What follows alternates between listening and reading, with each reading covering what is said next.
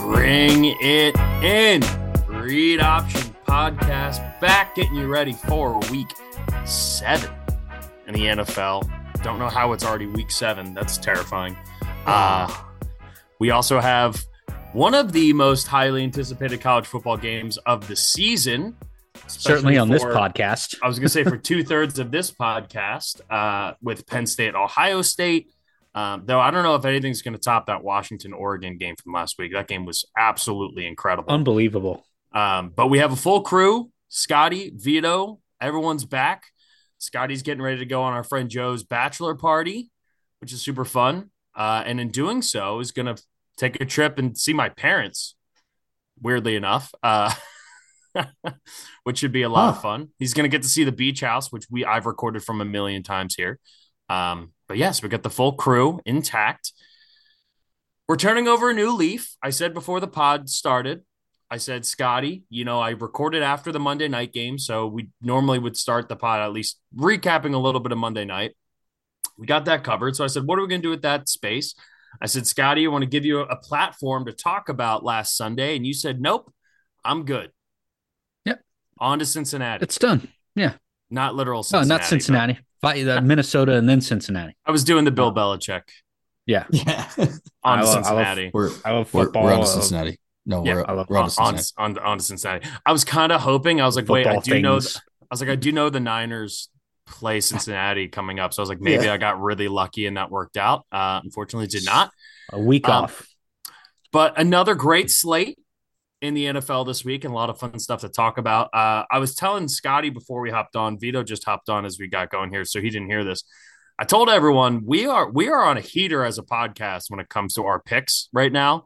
Um, for anyone who didn't listen to that point of the pod, I want to update everybody on our scores because boys, we we're, we're we're doing all right. I think the best we've ever done collectively as a podcast.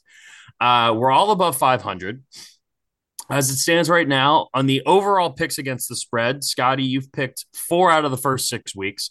You have you are 36, 21, and three. You are Get amongst it. exactly 60% through uh, four weeks of picks, which is good. Uh, Damn. Sharper Vito, than sharp. Vito's only picked two weeks. This will be his third, but he's hey, up. still 20 and 14, above 500. We love that, above the 50 mark. And then Love. I've I've picked six weeks, and I am 52, 35, and four Woo. with my picks against the spread. So uh, we are we are hot right now. Uh, and then our locks are a little bit different. Scotty's sitting at 500, six and six. Vito, you are sitting at six and three, and I am at 10 and five with my locks right now. Which oh I- man, that's what we said. We said the, the locks are what we're we're valuing more this year. Mhm. Um, but we're kind of killing it across the board. So good uh, job, ev- boys. we're doing good. We're going to try to keep the mojo rolling here uh, as we roll into week seven. But before we do that, any updates? How's everybody doing? Good man. Um, this be the first week in a while I won't travel, so sit down watch all this sport uh, football. Also, right after the Penn State game, South Africa, England semifinal, World Cup rugby, gonna be insane. So, uh, great Saturday, full Sunday slate. I don't plan on moving much. I was literally thinking, like, dude, I got to get, I got to get some workout equipment up here so I can like do something and actually move my body because uh, football, especially when the winter hits. This is uh, I'm gonna be on my and- ass for a long time each Saturday Moving and bes- Sunday. Moving besides getting up, getting another beer, and sitting back on the couch to watch. I have a I have a dude, I have a beer games. fridge. Yeah, I got a kegerator next to the couch, so I don't have to move. Oh well, then you don't even have to get up. That's the that's the way to do it. Some guys are living in 2050 over here. Yeah, he, he's got the kegerator set up. He goes down to Great Lakes, which is one of my favorite breweries. Uh, Oh, that is based yeah. out of uh, Cleveland, and uh, we actually just did an event with them at the the craft beer bar I work at a couple weeks ago. We got some reps in there, had some some delicious beers from Great Lakes. Big fans of uh, what they do there. So Vito's got an ultimate setup uh, in terms of football fan. But yeah, I mean, look, we are we're in the throes of it here, boys. We are we are deep in the middle. Um, want to give a couple of quick shout outs here before we get going with our picks and we go through our preview here for week seven. Uh, first off, shout out to our friend Jeff Martz. Um, he yeah, is as yeah. he's he's as OG as it gets as a listener because he was listening when it was just our fantasy football podcast that we only sent via Google Drive to the people in our fantasy football league. Um, he sent us some incredible footage of his son who how old how is it cooper? Is cooper the older one? Mac. Mac is Mac's three. the older one. So mac's three years old and this kid is already a diehard football fan. I love i love this kid. I love the energy. Running around with uh, our buddy jeff is a uh, a packers fan so he's got him a, a packers helmet that he's running around in. It's it's nice to see kids get into it at that age, you know, where they are just fully locked in. Football fan for life. It's done. That kid is that kid has got the bug. Yeah. It's hook, line, sinker. Another generation. The NFL does it better than anybody because they just they get us so into it, and then we get older and have kids, and then we push our obsession onto football onto our children. And so we do all the work for the NFL. They don't even need Toy Story, uh, but they've got it. So it's just it's it's running deep right now. Love seeing that. So shout out to our buddy Jeff Martz. Uh, always love the support. And the other shout out I have to give to because uh, I didn't talk about it yet because we were going into uh, game one of the NLCS, but the Philadelphia Phillies, the Fightins yeah. up 2-0. We are recording this right now at 4:03 p.m. Eastern time. We are an hour away from game three, first pitch in Arizona. The Fightins look phenomenal. The bank has been absolutely electric. The Phillies are are looking great. Uh, Ranger Suarez on the bump tonight. We'll see if they can get it done. Obviously, you guys will know by the time you're listening to this. Hopefully, it's a 3 0 Phillies lead. That would be amazing. Um, a sweep would be great. The Astros took game three after the Rangers stole two in Houston the Astros come back and get one on the on the Rangers home turf. So that's become a little bit of a series, but we'll see here. Good things coming. How can you not be romantic about postseason baseball, man? How oh, can you not? How can you not? It's the best. I, and I'm reminded every time you see a, a, franchise like the Phillies, especially me as a Giants fan who had a good run there in the in the mid 2010s. Um, just the fact that playoff baseball is, is that electric at every level in every stadium and the the history and the nostalgia of all of it.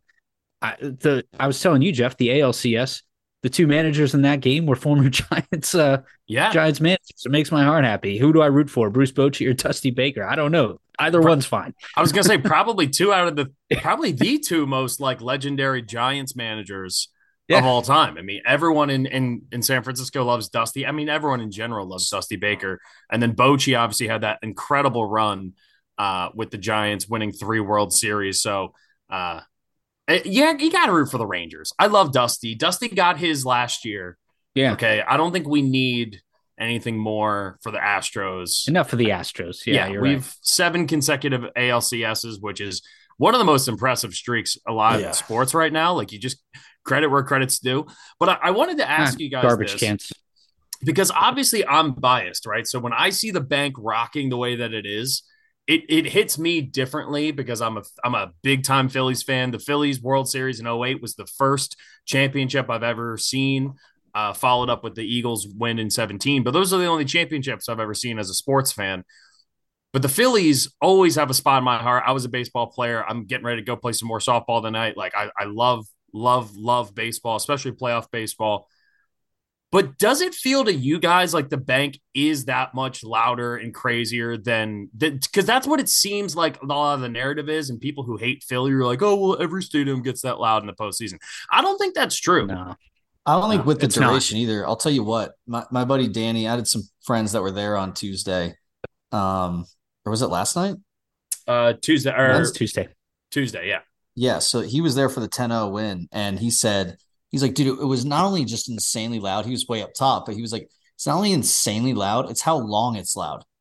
Right. It's not like, oh, we'll cheer for this and then it dies down. He's like, you cheer and then you scream and you're like going off about that player and just thinking Eagles fans just thinking or Eagles fans. I love it because it's the same people, but it's Philly fans just thinking ahead of like, oh, we're great. we're gonna have another home run. It's like a dominant feeling of of celebration. It was like, and, and why I brought that up is because I went to him, I went with him to the NFC Championship game last year in Philly. Sorry, Scotty, when San Francisco got hurt, and it was just a party because it wasn't a co- competitive game anymore. And he was like, it was like that. He's like, those only two times I felt like I was just at a celebration party was after Purdy got hurt. And he's like, in that game on Tuesday, he's like, we just, everyone in the stadium knew you were going to win. It was so loud. That's how everyone acted. And he, and I agree, man. I, I've heard it's been crazy. Now, I don't know much of other baseball. I've been to a lot of Angels games. Uh, we all know Southern California fans. Listen, I, I love you guys where I'm from. You're not the same as East Coast fans. And Philly takes it to a different extreme, I think, than than even a lot of other fans like Baltimore, some other places that would get pretty rowdy. I'm sure New York is too, but I, I love to see it, man. It. I'll and, tell you this. I was going to tell you. Sorry, Scott. One last thing, but Jeff, I am now more of a playoff baseball fan than a playoff basketball fan. That was always my Ooh. second thing. It switched this year, and obviously last year I had a lot to do with it because of the Phillies. So I agree with you, Vito. And the difference, though, I think, is in football that happens when you know there's a blowout and you know you're going to win. The difference in baseball, and this is, I think, true of playoff hockey, which I think is more electric than even the NBA playoffs, is mm-hmm. it hinges on every single pitch in the in baseball players. Same with hockey. Every time the puck is touching a stick, something's going to happen. And, and I, it, there's there's nothing like that suspense. And it goes for nine innings, and your heart gets ripped out, and you also simultaneously feel like you're on top of the world. at the same time. I, no question. I I think, and the the great thing about sports that have really long regular seasons, like football, every because you only get 17 games. Like every single football game is awesome. College football, you only get 12 regular season games. Every single game means that much more just based off the simple math yeah. that there's 10% of the games that there are in a baseball season, right? Um, and and 20% of the games that there are in basketball or hockey. The second you put a sense of urgency and significance onto a baseball game, onto a hockey game, onto a basketball game, those sports jump to another level because it's like every single pitch, every single possession, every single shot on goal in hockey matters. And they and and so you can say the same thing for golf. Like I love watching golf because I'm a nerd about golf. But like when you're in the Masters and it's nine holes left and it's come down the stretch, you're at a major championship and it's every like shot, every single shot has so much pressure on it that's like the electric moments in sports that like just resonate to such an extreme level. And playoff baseball, I mean, I was lucky enough to go through this run last year and and see the Phillies go to the World Series again and how unbelievable every single but like that Bryce Harper home run to send the Phillies to the World Series last year, even the, even though the Phillies lost, yeah. is still like a top five Philly mo- sports moment of my lifetime because it was just like again it's you're hanging on every pitch and at that point we had eight innings of anxiety and then harper connects on that one and just oh my god you know and you ever you never say it out loud but you always have that thought in the back of your mind like he could go yard here like Har- Harper's Harper's up to bat. He can go yard here. And what's so fun with this Phillies team is you can say that about every single person in the lineup except for maybe Rojas. But you know, he's at the bottom of the lineup. But then you go straight back to Schwarber. I mean, this this team is so fun. I, I'm glad that you guys at least because again, I know I'm biased, uh, especially when it comes to like Philly fan culture and how loud it gets. Like I, I'm unbiased about my teams, but I am biased about the fans, and I know that. It's nice to hear because like Passan even said like it's like the only time you get this kind of environment is like an SEC football stadium or like a you know Beaver Stadium, you know, crazy. yeah. yeah. Maybe not quite. I don't know. Whiteouts are crazy, but I mean, to your what you were saying, Vito, like it it reminds me of like have you ever gone to a concert where you're like, is this going to be a concert where everyone stands the whole time, or are we going to be able to sit? And it might be an artist that like your friend is bringing you to see, or some you don't know that well, and you're like, I wouldn't mind sitting for a few songs and just enjoying, you know. But then yeah. you end up you go there and you're like, no, we have to stand the entire time. That's what yeah. Philly Philly's playoff games are at the bank. Yes. It's like you are standing the entire game. Like you are, if you sit, it's like in between innings because you need a second to rest your feet, and then you're back up. Especially when they're hitting, you know, it's it's unbelievable. So it's been such a fun run so far. I hope it continues. Um, I mean, the Phillies are red hot. I just you got to save some of these. You know, if they move on, you got to hope that they save some of these some of these streaks. But like some of the records that are being broken, like Schwarber broke the record for most leadoff home runs in playoff history. Um, he also tied Reggie Jackson for the most playoff home runs by a left-handed hitter of all time. He's only seven behind Altuve, who uh, or not Altuve. Um, oh, who was it? so there's someone who has the record now. Altuve just moved to second place on the all-time playoff home runs list. Um, and there was another one that was crazy. Uh, oh, the total home runs record in a playoff run. The Phillies are on pace to smash that record right now. So it's just it's super fun that every single day. Oh, Castellanos too set a record yeah. for back to back games with five out of eight runs. hits were home runs. Five out of eight appearances were home runs. That's insane. Yeah. It was like five out of ten plate appearances. It, it's just it's been such a fun run. So hopefully that continues. I'd be I'd be doing myself as a Philly fan a disservice to not talk about it on our podcast because you know it's how many runs like this do you get? You know? So we have to as long as the phillies in the playoff you're going to get a little bit of baseball talk as we uh as we continue. All right. Let's move on. Uh thursday night game. We are a few hours away from that game tipping off tonight. Jags at saints. We'll get into it. The saints are two point underdogs going into this game which is frankly surprising. Um this offense i went on a whole rant on tuesday's pod about how sick of the Saints I am offensively because they're especially trotting out Derek Carr with the sprained AC joint is it just feels like we're it's the exact same team as the last two seasons of Drew Brees. You have a quarterback right now who cannot push the ball down the field. The amount of times on third and nine, third and seven, they're running little checkdowns, and all he can do is throw it to Alvin Kamara, who gets tackled five yards short of the sticks for first downs in pivotal moments this defense is legit. Like I do think the Saints defense is a top 10, maybe even a top 5 defense in the NFL right now, but this offense is just flat out putrid with Derek Carr leading the way. Obviously, if you brought in Jameis, you're the the likelihood of turning the ball over increases, so I understand that. But you're also not going to be able to win a lot of football games in the modern NFL off of solely defense. You have to be able to score something. And, and the way they went down to try to tie that game against the Texans on Sunday, prove that like this Saints team just is not capable right now with where Derek Carr is health wise of pushing the ball down the field, and they've become completely one dimensional. They're a two point favorite on Thursday night against a Jags team that's coming in really hot. This reeks of a rat line. So I'm curious to get y'all's thought on this because this is one that I'm like, just take the better team who's getting points, which is clearly the Jags. But that that that theory kind of backfired on me a little bit last week after I said that. So you guys give me your thoughts. Why should we believe that the Saints are a two point favorite in this game? I'm looking for a reason myself too. Like honestly, I think it's the defense. Well, probably they're thinking yeah. like, "Hey, defense is great. We'll slow them down. We have enough playmakers, right? We just got to get Kamara the ball, get out to Olave. Um, Michael Thomas is playing football, uh, which is crazy for like multiple weeks. Um, so he's out there. And I don't know, man. I, I think it's okay. But here's something I came across and why, like you're saying, Jeff, I, am going to end up taking the Jags is because the Saints, they're um, three and three. They're one, four, and one against the spread. That's that's looking at the heart of it. That's like looking at the soul of a team is their record against the spread. But they're three and three against the 32nd strength of schedule played in the NFL. Their wins have come against the Patriots and the barely beating the Panthers by three, and then a one point win against Tennessee early on. Like and even Tennessee the Patriots like win early on. They scored two defensive touchdowns in the game against the Patriots. Like, yeah, you're going to win games when your defense puts up 14 points. Those 34 points came from mistakes on the Patriots and special teams and defensively. It wasn't because the offense was lights out.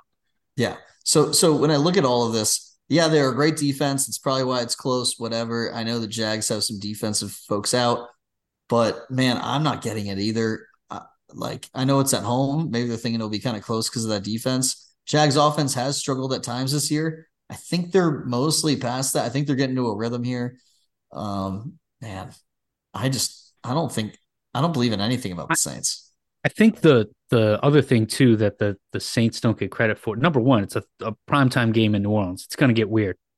Uh, number two is I think that defense is is really good. They're not really good in the red zone, um, but they're going to do enough to stop uh, to stop the run. Like they they straight up teams don't run on them. They they allow the tenth fewest rushing attempts, the ninth fewest yards per game, the thirteenth fewest yards per attempt per game, and the third fewest touchdowns per game. The the motion of that Jaguars offense goes to Travis Etienne. When they're when he's running well, that team is successful, especially this week. That's going to be important with the banged up Trevor Lawrence. So I think that's where, if you're looking for a reason where the Saints are getting an advantage, it's the Superdome and and their defense and their defensive numbers against the run in particular. Um, I just I, I on offense, there's there's not a whole lot to look to except Kamara and the fact that they have big playability. The Saints are tenth in the NFL in big playability in uh, in big play percentage. Um, those are plays greater than 25 yards. So uh, especially with the the Jaguars having Tyson Campbell out there, their best cornerback. I think there's the ability to go up top with uh, with uh, Rashid Shaheed, with Chris Olave. Um, I, am trying to figure out ways why there's the two, right? And I think that's why, um, you know, one big play could change the the the look of that that Saints offense in that game. So, um, I, I don't agree that that that line should be what it is, but uh, you know, that's that's where I'm seeing the two. Um, a, a, big part of this, and I think part of the reason why the line opened there was the status of Trevor Lawrence. Like, I think we do need to put that out there. At this point, yeah. all signs indicate that he's going to play. Mm-hmm. Um, mm. On Monday, that was up in the air, right? So the line opens up. I'm sure there's a lot of people who hammered the Jags or hammered the Saints, and it's kind of just hung around in that kind of weird middle zone. Um, but right now, it seems by all accounts that Trevor Lawrence is going to play. He's technically listed as questionable. They're losing. I mean, no Walker Little, who has played some quality offensive line for them. Obviously, Tyson Campbell being out, Zay Jones is out in this game. Um, Trevor Lawrence is going to play in this game. Uh, he is. But the other side, it's not like the Saints are super healthy either, right? They're missing two of their starting offensive linemen. They have a third one who's banged up, who was ruled out. So we're talking about a banged up Saints. And like the way I look at this is it's like the Jags with say 85% of Trevor Lawrence is a better is a good enough offense to score enough for them to beat the Saints. I don't know how the Saints are going to score points offensively against this Jags defense that has been playing really, really good football the last three weeks. Uh, obviously, they come back from from London. They continue to win. They've won three in a row. I just think the Jags are a better football team. And when the line is this close, less than a field goal, it just feels like it should be Jacksonville all the way. So I'm rolling with the Jags in here. You're giving me two points.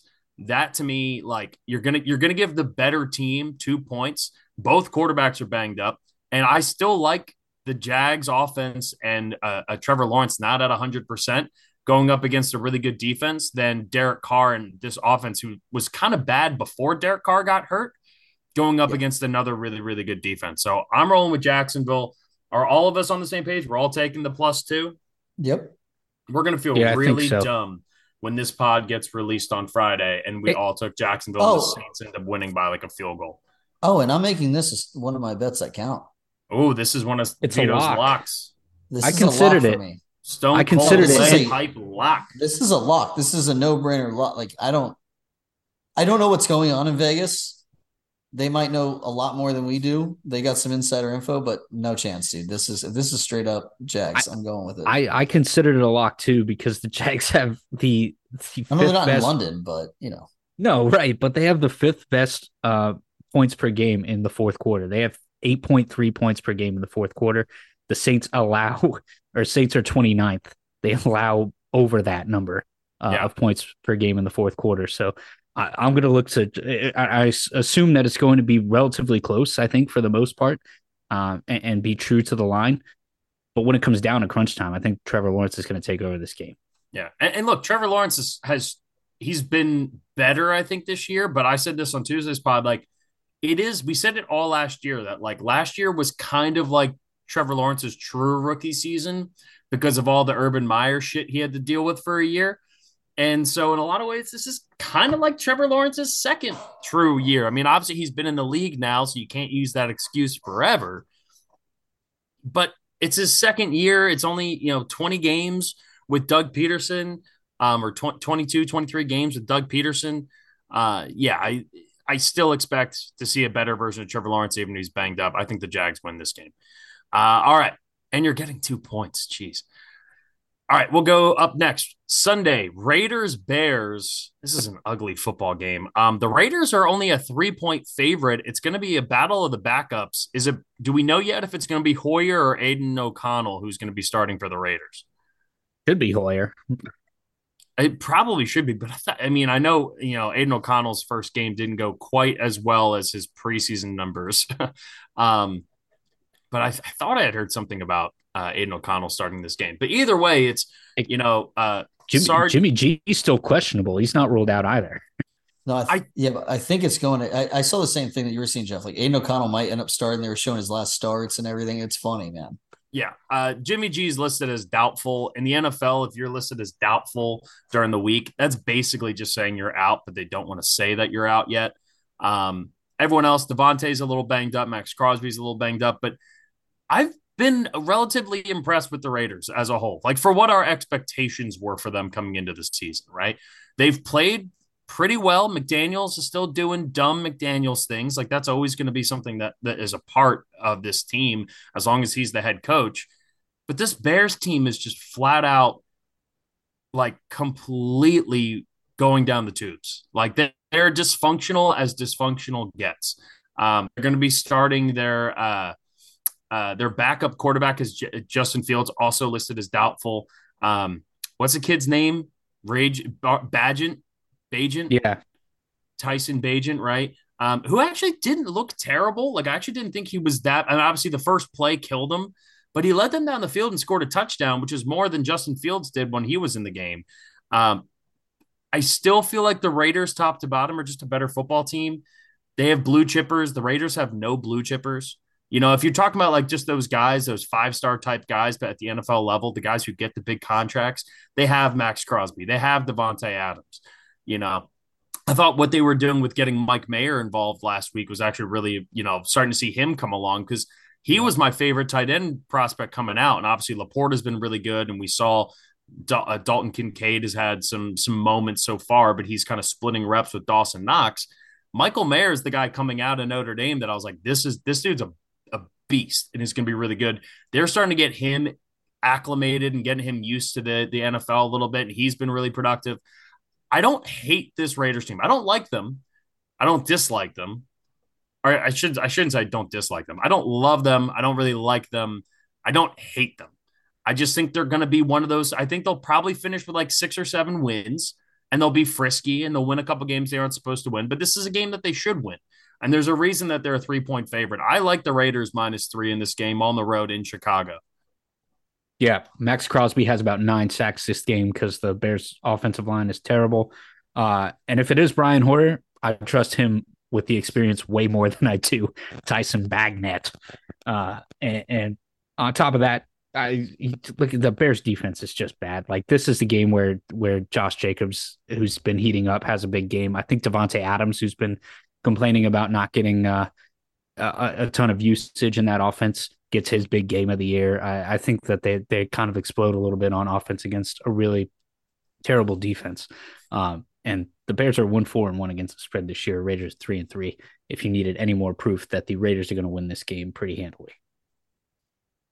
Raiders, I mean, Davante, I, yeah, so it's like Davante Adams complaining. He still has forty catches almost 500 yeah. yards and three touchdowns through six games. Like he's he's still putting up sick numbers. He's just not quite putting up uh, Davante Adams numbers and in the way that we've been used to it. Yeah, and I think this is uh, even if it's not big plays, it's one of those weeks where he gets into the end zone three times because they're they're going to be in the red zone more often with the Bears having one of the worst red zone defenses in the league.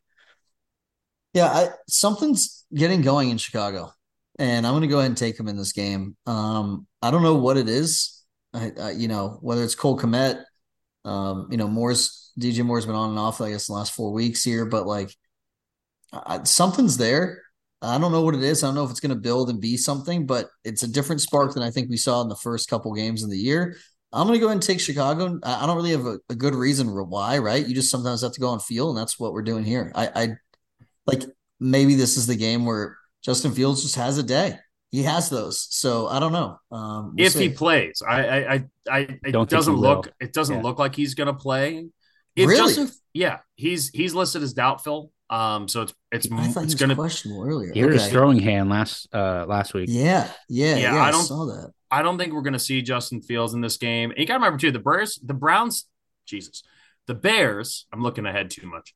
The Bears have two first round picks that both are on pace to be top five picks. Right? The Bears have no incentive because let's say they get to the end of the season and they still say, you know what, Caleb Williams, Drake Maye, we know you you guys are studs. Shedeur Sanders, Michael Penix, know you guys. We've seen you guys. You look great. But Justin Fields is our guy. That's who we're rolling with. Then you have two top five picks that you can use on on on positions of desperate need. And Mhm. or you trade one of those back, you get a blue chip, you trade back, you get a ton of more picks, right? Like there's a ton of opportunity here for the Bears, whether it's with Justin Fields or if they decide to move on and go get Caleb Williams or Drake Maye or one of those guys coming out in the draft this year. There is plenty of reasons why the Chicago Bears do not want to win football games right now. And if Yeah. Fields, if you want to give the kid a fair shot, which it seems like they're trying to do, if he's especially breaking a finger or, or spraining a finger, whatever it was on his throwing hand, I would be surprised if we saw Justin Fields in this game. Yeah, not only that, I was just looking. So it does look like it's going to be Tyson Bagent, and I'm pretty sure last start he had was yeah he played At At- Shepherd at University. Shepherd, and he Yep. played against College of Colorado Mines. Yep. That was just okay. I'm going to go ahead and switch Oh, my pick Golden to- Colorado. to the Raiders, uh, just for the fact that whoever their quarterback will be has at least played against stronger competition. I was gonna say I was literally just like right next to that campus when I was Yeah, in you were, Colorado a yeah. couple weeks ago. It was it's literally right there in The pride uh, of Golden. it is in Golden, Colorado. Um, yeah, I mean, I'll say this: like he was awesome during the preseason, and he, you know, Yeah. he beat out Nathan Peterman. I mean, Nathan Peterman's a vet who's hung around the league. I mean, look, I know we all we all bang, you know, bang Nathan Peter, uh, Nathan Peterman for his, you know, the four interceptions. Yeah, yeah, you know, you know, how I, you know how I roll. Um, for that Jeez. game he had in Buffalo, but he's been around for a while and he's played for the Raiders. He's jumped on a few teams. He hasn't been a terrible backup. Uh, so if if you have someone like Nathan Peter uh, Peterman who's like been around for a little while and has has has won some games in the NFL, is at least a serviceable backup versus this undrafted rookie from Shepherd University. you Uh, saying he's the next Brady? Are you saying he's coming could in be, for? could be. Could You be. never He's, know. he's the next Brock Purdy, I think, is what you meant to say. Exactly. We're, we went from sixth round to Mr. Irrelevant to now undrafted. That's what we're trying to get. Undrafted second. He's the Danny Woodhead of quarterbacks. Undrafted second Smith round. of quarterbacks. Yeah. yeah, yeah, he's yeah, exactly. Uh, but yeah, so we're all on the Raiders here. Um, but I'd like to. I there was some stuff I saw from that kid that were that were impressive. He's got the full arm sleeve of tattoos. Who knows? Maybe he's got a little spunk to him. Uh, all right, up next, Browns Colts. The Browns coming off of a big win over the San Francisco 49ers. They go to Indy. Uh, Anthony Richardson, we should at least take a moment. RIP to his rookie season. Yep. That sucks. Um, and it sucks because the one thing that he needed more than anything else is reps. Reps. Yep. Like what we saw out of him had been really impressive compared to how raw he was coming out of college. And the one thing we wanted out of Anthony Richardson was can we see you grow? Can we see you go through the ups and downs of your rookie season? Because he needs as much opportunity as possible. He's now not going to be throwing a football probably until OTAs, you know, maybe a little bit into the offseason. Um, it's a shame. Uh, but obviously the Colts, they're in a position where they're like, hey, we just we we spent money on Gardner Minshew. He's a quality, he's arguably probably the best backup quarterback in the NFL. Um, he'll win them some games, but ultimately, like with Gardner, you know what you're going to get, and you're not going to win a ton of. You're not going to make the playoffs. You're not going to go on some run, uh, which will set the Colts up for another good draft pick next year because they need more help at other positions as well. So uh, it is now the Gardner Minshew show, but yeah, pour one out for uh, Anthony Richardson and the start of his NFL career because when he was on the field so far this season, it was really, really fun. But what we saw were three injuries through four weeks with Anthony Richardson. And that's a scary place to be. He already he already had to miss one game before the AC joint thing. So maybe there's some stuff training wise, athletic staff wise that they can do to change it, teach him how to fall. Maybe he can do the Tua thing where he goes and takes jujitsu so he can learn how to fall the right way, like Tua did this offseason. Um, but yeah, I mean, that's just that's a shame because he's been really fun. But nevertheless, we do get a full season of Gardner Minshew, which honestly is just as entertaining as a football fan. I love Gardner Minshew, and he's going to win games that you don't expect. And this feels like a game where that could happen, right? It's the Browns coming in off of one of the best wins of the NFL season so far. The Browns okay, knocking enough. down the undefeated Eagles lost too. Okay, it's like I'm sitting here like saying the Eagles are the shit. Um, but nonetheless, coming in after a big win, you're going up against a team that defensively the Browns should absolutely dominate. But the Browns also, Deshaun Watson hasn't practiced this week. He's questionable to play on Sunday. It doesn't seem like he's going to be playing on Sunday. So we could be getting another dose of PJ Walker, which tells mm-hmm. me like this game could go either direction. Um, because it does feel like a weird game where Gardner Minshew steps up and wins, but he also already had one of those games this year. So I'm not 100% sure. Where do you guys feel right now going into Browns Colts? I'm vibe more with Cleveland. Maybe it's a home field thing, but I think it's just a dominant defense against, to your point, Gardner Minshew's a good quarterback. Um, he's a good quarterback, and like he'll win you a couple games in the year, but he'll also like he's, um, you know, he's going to extend plays when he can, but no one can extend plays outside of Myles Garrett. Like that dude is just faster than fast quarterbacks. Like he is a monster on the defensive line. They have a lot of great players on that defense, and and now the Colts offense has come alive a little bit. You have Jonathan Taylor back, which is nice. So it, it does resemble like a real offense, but you're still going up against like all the guys that they have both on the defensive line, they rotate in on the outside. Newsome's played well. Ward's coming back and hopefully going to improve a little bit. I think he's dealing with something now. Um, now they've had some, I, I, think they've had some safety issues. Now Juan Thornhill's back, but like either way, this defense is solid. They've performed. They've kind of dominated some teams that are good. And I don't think Indy, especially when their whole offense and all to your point about reps, everyone know all the one reps are going to Anthony Richardson in practice, right? Now Minshew got to play, but this like he didn't have time in the offseason to play with these guys. It was all going to him. So I just he at least had tough... one week. You know, yeah, exactly. he at least had the one week where he was able to do it, and they went out and won that game. I think they that was did. the game against the Texans where they put up like 37 points. Yep. And so, like, you know, you have those moments, but I just really think that you got to have that right, the relationships with wide receivers, and I'm sure they have some, but it's just at a different level. You're playing catch up a little bit. I'm going to go with the Browns being able to throw that rhythm off, right? That that rhythm that's not really established even yet, and that's why I think the Browns can get the win. Wouldn't be surprised if they get a defensive touchdown either, something like that. They they did exactly that last week, Vido. Uh, and, and I think you're right. That's why I'm going to take the Browns too. Is that defense? It like it's it's just it's swarming. Like, and even against the best left tackle in the National Football League, Myles Garrett had an incredible game, uh, uh, going one on one against Trent Williams last week. And the Colts, they had a pretty decent offensive showing in the pass game last week, better than I thought we would get out of Minshew. Um, but that offense as a whole looked really off uh, against a team with a, a, worse defense, a slightly worse defense, I think, in the Jacksonville Jaguars and they're going to go have to rely on the the ground game this week uh, to to be successful. I think, um, and that's going up against a Cleveland team who is given up the fourth fewest yards per game and yards per attempt per game.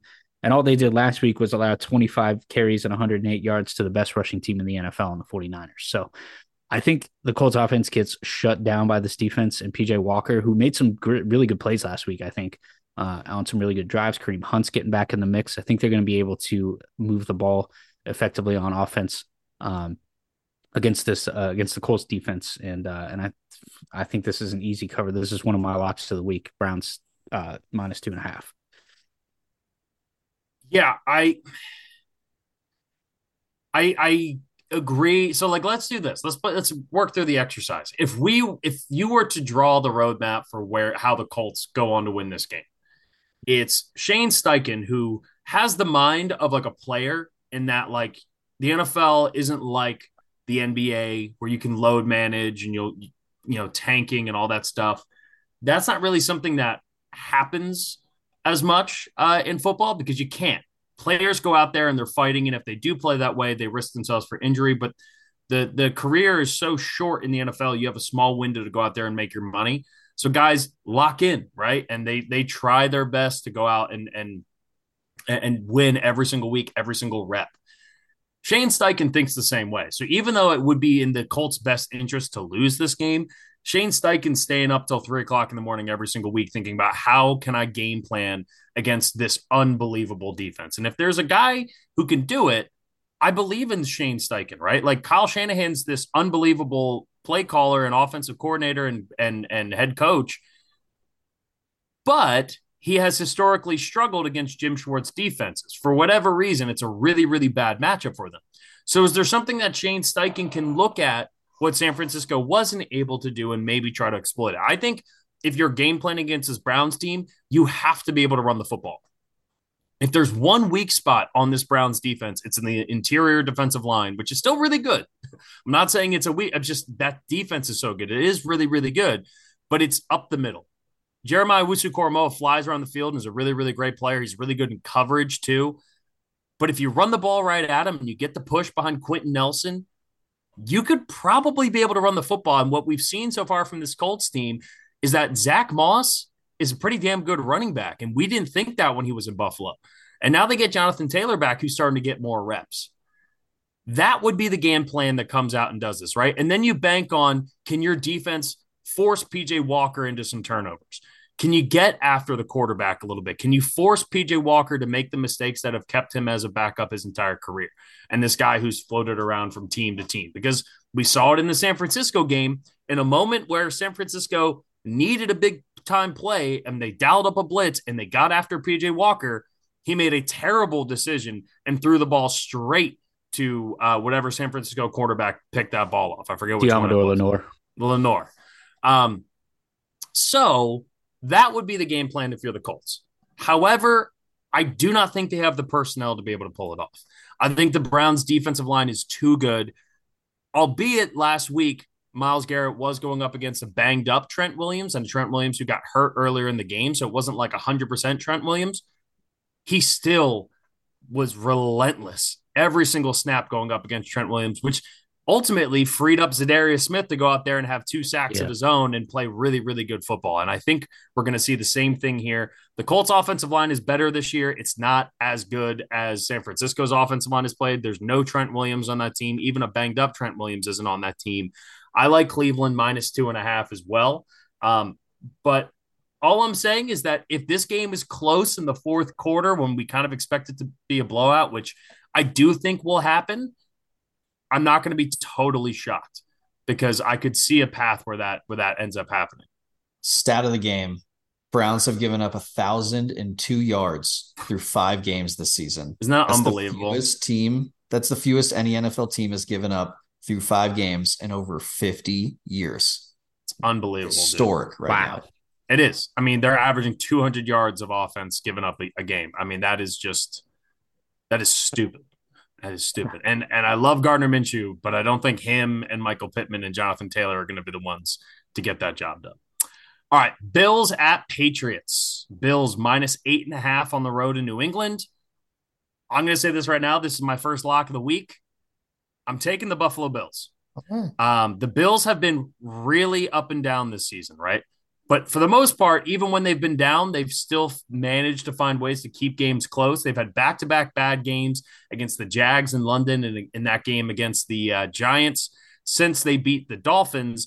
The Bills quite haven't looked like the Bills. And I know that they are struggling with injuries, but every time the Bills go on one of these stretches, right, where they lose a couple games in a row or they win a couple ones tight or they just don't look like the Bills, they find a way to snap out of it and the Patriots are down their two best defensive players still. That offense is absolutely anemic. So if you're telling me that the Bills, all they need is a touchdown and a field goal to cover this spread, to me, that's like easy, easy money. I think this is going to be an absolute blowout in Foxborough.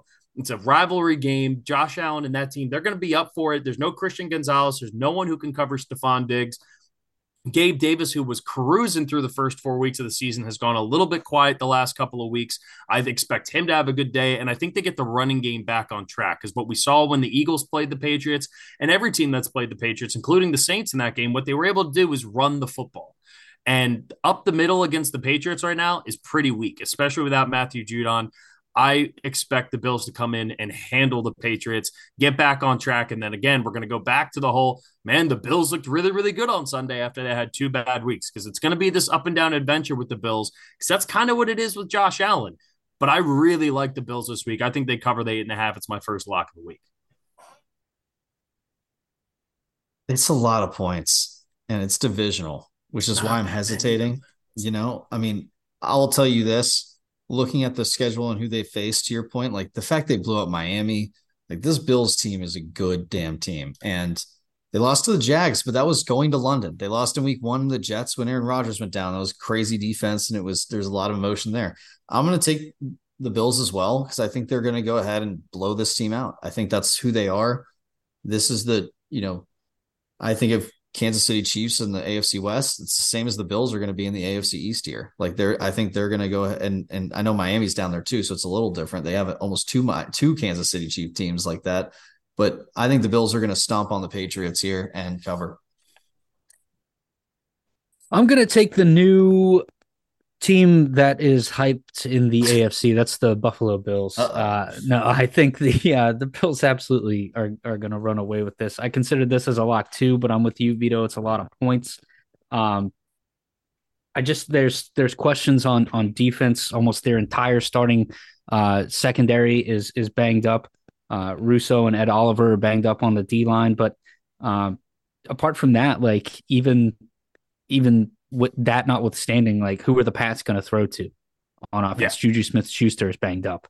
Uh, who else? Uh, uh, I, like all of their wide receivers are banged up in, in, New England, and Mac Jones looks absolutely abhorrent. I think that that defensive line, as banged up as they are, is still going to be able to to put enough pressure on them. I think the Bills run away with it. Yeah, I mean, think about it this way: like and obviously, again, there's been a couple of injuries since then. But after Miami beat, or after Buffalo beat Miami, if they were playing the Patriots the next week, what would that spread be at? Like we're saying, this is a lot of points, but just two weeks ago, ten days ago, even, what would this spread be at? Probably Buffalo minus 12, 12 and a half. half. Yeah. To yeah. me, it's I mean, like they it, were they were minus 16 against the Giants. Right. So it's like yeah. to me, it's like I'm getting points for what I, I expect yeah. this Bills team to be at. So if you're a believer in the Bills and what this line really should be at with how terrible this Patriots team has looked, is it, it should be more. But because the Bills kind of laid an egg on on Sunday night, and yes, they found a way to win, but it was an ugly game, and they had the bad game in London. All of a sudden, now that's going to take away four points that normally would be going to the Bills. Like I'm, I'm taking those points and I'm running. To me, eight and a half is a big line for uh, by normal standards, but given the context here, 10 days ago, we're talking about this probably being like a, a 12 and a half, 13 and a half point spread against the Pats. So, uh, I, to me, that just feels like I'm getting points. I'm, I'm going to take the Bills. All right. Commanders, Giants. The Commanders are two and a half point favorites going to New York. That was a game that New York really, like, if they had any hope whatsoever of, of feeling like this season isn't a complete disaster, they had to win that game on on Sunday, and that offense looks so bad. Still unsure about if Danny Dimes is going to play, so it looks like it's going to be another game with Tyrod Taylor. It's better now, for him. Probably is, to be honest. Um, but it doesn't solve the problem of the Giants don't have anyone to catch the football. I mean, I, it, how many years in a row do the Giants have to go through this cycle of who are you throwing the football to? And it's great that Saquon's back, uh, this Commanders defense is really weird because it's like they have so much talent on their defensive line, and yet they're not getting home to the quarterback. The offensive line has still been absolutely terrible, but luckily they have a really, really solid running back in terms of like Brian Robinson as someone who just always falls forward. Like that's like one of those uh, draft things you always hear about a running back. Like he yeah. always falls forward. Like if he's hitting a hole, he may not try to break the 60 yard touchdown run like you'll see some guys try to do. But what he will always do is he'll hit you really fucking hard and he'll fall forward. And he's always going to get positive yards. I think that helps in a game like this. And flat out, like I've just enjoyed watching Sam Howell. I, I know it hasn't looked perfect at times.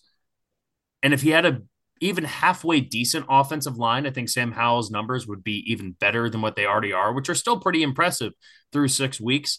I like the commies here. I think that loss on Sunday night is is a big time like devastating emotional loss because for the Giants, like this could have made us feel like, damn, okay, maybe we can turn our season around and find a way be two and four, just two games out from 500, maybe find a way to sneak into the wild card. That kind of like put the nail in their season's coffin already, just six weeks in. And I kind of feel like coming out with a backup quarterback, you always have like a min like maximum of like three games is kind of what you can survive with a backup quarterback, right? Because the backup's going to come in. You usually get at least one good game. You know, the Colt McCoy theory, where you're going to get like one good game of Colt McCoy that he's going to somehow win, and then probably two losses, and then you got to hope that your starter's back. Tyrod Taylor gave you the one good game where he was at least good enough to keep you in it. I don't think they're going to get that here in a divisional game. I like the commies on the road uh, minus two and a half here. Oh man, I'm gonna go ahead. All right, so here's what I I I had written down wrote down um, Giants defensive line against that offensive line. Like I think Dexter Lawrence gonna have a massive day. So I originally had taking the Giants. Um, I like Tyrod Taylor. Uh, I like some of the weapons they have, but I'm looking at this and it's actually more of like Sweat and Chase Young against that Giants offensive line, I think is probably going to be more important than what Dexter Lawrence can do.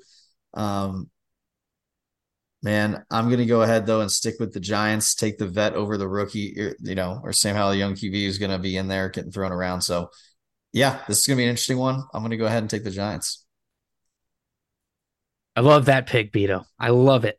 Uh, the the Giants are going to be able to move the ball through the air a bit more, especially with Tyrod Taylor being able to throw the ball. Uh, Wan'Dale Robinson is back. He's been super uh, efficient, I think, uh, in, in, his returns when they do throw the ball, and it's going to be a beneficiary or beneficial for them to have Tyrod Taylor uh, doing doing that instead of Daniel Dimes. Um, but uh, I just I, I, think they're able to move the ball more. that uh, through the through the passing game, the the Commanders are, are bad right now in the in the in the pass defense. They rank 29th in overall yards and yards per play, 27th total uh, in passing yards, uh, 26th in yards per attempt, uh, 23rd in QB rating against. And if you're going to make Tyrod Taylor look like a, a quality NFL quarterback, which I think that secondary could, it's going to be a long day for them. And dating back to 2018 in games where the Giants are playing Washington, where the spread is three or lower, the Giants are five one and one against the spread. Give me the Giants. I, I look. I understand, but to me, like their secondary is a great example of stats versus eye test.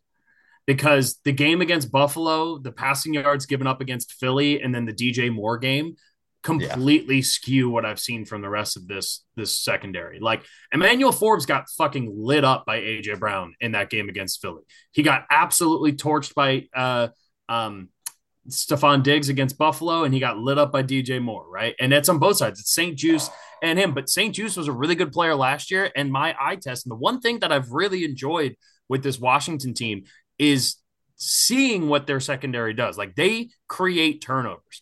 They're they gamble a little bit. They'll jump routes, but they force turnovers. And that defensive line, like Chase Young, I don't know what the deal with Chase Young is, man. Um, Brian Baldinger was on part of my take this week, and and no one watches more film than Brian Baldinger. And his whole thing is just like, I don't see the effort out of Chase Young. It's like he's got all of the talent in the world. He's still too one dimensional, like coming out of Ohio State when everyone's trying to compare him to the Bosa brothers. They're like, no, the Bosa brothers came out with like five, six, seven moves and counter moves from rushing a passer. Chase Bra- uh, Chase Young just dominated you with size and speed, and that's not going to be able to translate long term in the NFL. And when Chase Young turns it on, he can wreck games. For whatever reason, we just haven't seen it be super consistent with it. I again, I don't know if it's an effort thing. I don't know what it is. Just hasn't looked great. I think top to bottom. But the secondary in games against Denver, games against Arizona, games against Atlanta played pretty well right? I mean, they they've done a good job against teams with and and who again in this Giants wide receiver corps scares you. I mean, uh, pass catchers wise, it's like Saquon and Darren Waller, but Darren Waller's already banged up again. and it's Tyrod Taylor throwing him the football. I I love the second. I, I think the secondary numbers are a little skewed. Um, what my eyes tell me is this is a secondary that's opportunistic, and they might gamble and they might get it wrong, but they're still going to be out there to make plays. So um, I think this is I think this is the Commanders all the way. Also, by the way, on Sam Howell, before we move on to the next game, I think what he's done so far this year, getting the Commanders to three and three, looking as solid as he's looked, given how terrible his offensive line is, is almost as impressive as if he had a good offensive line and was coming out here and and and like putting up big numbers. Like, I think it says a lot about a young quarterback who can hang in the pocket with a terrible offensive line, can still get your team competitive in almost every single game, and has your team above five or at 500 through six games with that bad of an offensive line. Credit to Sam Howell. Like, I think he deserves a shitload of credit for that. One to throw that yeah, there. No, I'm agreed. a Sam Howell Yeah, guy. no, I, he's he's been phenomenal. I hope I hope for the people of our region where we live, Jeff, um, that he's good because I'm tired of hearing them complain about them never having a quarterback. Yeah, I know. Dude, it's been so. I got to just quick aside as we're talking about Washington people. It's been so fun back to back deep playoff runs with the Phillies because they all hate Bryce Harper so much. Oh, yeah. And what's so funny is it's like none of them actually know like the story of what happened. And I know the story because I was tracking Bryce Harper like I was an SEC fan tracking planes about who our next head coach was going to be. You know, Chip Kelly was was in Tuscaloosa or not Tuscaloosa was in you know Auburn. You know, doing these things like that's how I was with Bryce Harper. I was like, where is he? Who, who's he meeting with? What's going on? And it's it's so funny because I was talking with my friend Rachel, who's a diehard sport sports fan, Washington sports fan, and she's like, "Well, I love Trea Turner. You know, Trea didn't do anything wrong. Like Bryce, all that stuff." And I was like, "And who did?" He's like, "Bryce is just a dick. He's just a douchebag. Like everything about him, he's just such an asshole." And I'm like, "But you love Trea Turner?" She's like, "Yeah." I was like, "Why did Trea Turner come to Philly?" And she was like, "Well, I, I was like to play with who?" And he, she was like, well, no, like they were super tight when he was in Ah. Washington. I was like, and why were they really tight when he was in Washington? She was like, I don't like this game. I don't want to talk about it anymore. I was like, I was like, exactly, exactly. Uh, all right, next up, Falcons Bucks NFC South. This is a big game. May not seem like it seven weeks into the season, six weeks into the season, going into week seven, but this is a big game because the, whoever wins this game kind of gets put in the driver's seat as to what we expect to be the winner of the NFC South. It's going to be huge for you know tied because I think both the command uh, the uh, Buccaneers and the Falcons end of the season. I think they're going to be at similar records. So this is big for head to head matchups, right? Who gets the season series?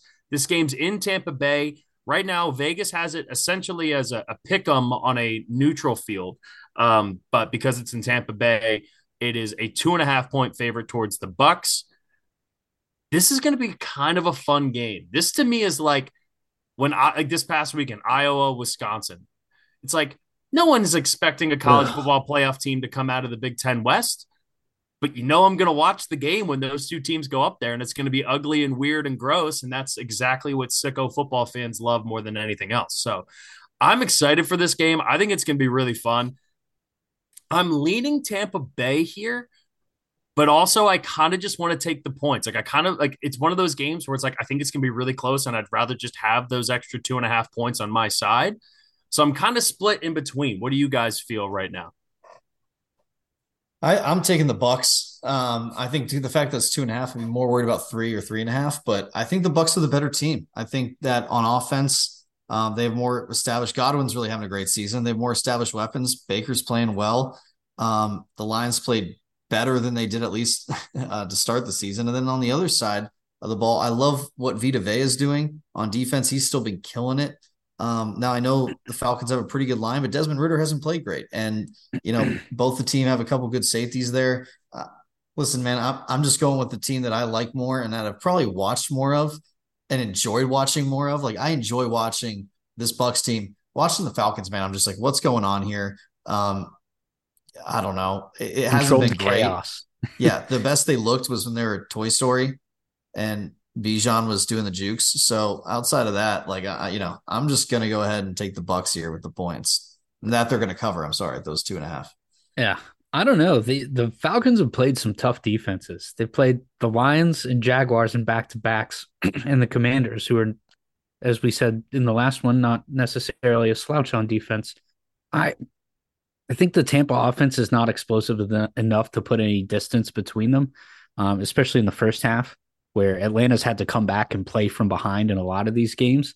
Um, and that's where Des- Desmond Ridder hasn't been super sharp through a couple of these games, but a, a, lot of times when he's bringing that that team back in the fourth quarter, there's something uh, in crunch time where he just turns it on. He's he's in the top ten in QB metrics for in in the fourth quarter with the QBR of ninety two point three. I think this game is going to be close. It's going to come down to that crunch time, and I think Desmond Ridder and that offense gets the job done. The Falcons defense does their job against the the Bucks offense all day long because they're that good, I think, uh, and the Falcons cover the two and a half. Oh, Jeff's on mute. Oh, baby. Oh no. oh, the host no. with a fine. that, that that might be a first. That might be a first. I think, I, yeah. I think that's a first. 214 episodes. literal like days of recording. Like, oh man, that's devastating. That's a that's a rookie. You hate move. to see it. Yeah, that's that's Tyrod Taylor. It can happen to anybody. That's Tyrod Taylor changing it to a running play on the goal line before the half on Sunday Night yeah. Football last week. Man, I'm a I'm a crafty vet at this point. I can't be making mistakes like that. what are we doing? Oh God. Uh, so what I was trying to say was that that didn't help me at all because you guys split. Yeah, so, right. and you both made good arguments for each side. You're welcome. Ultimately, I think from a total roster standpoint, I think Atlanta's the better football team. I think Baker's the better quarterback. Baker struggled in the last two weeks, and albeit against like tough competition. I want to see them get right again, but I think what we've seen so far out of Baker is that when they've gone up against really solid defenses, we're starting to see some of the limitations that Baker has, which is not to say that Baker isn't balling out and playing great this year. He is.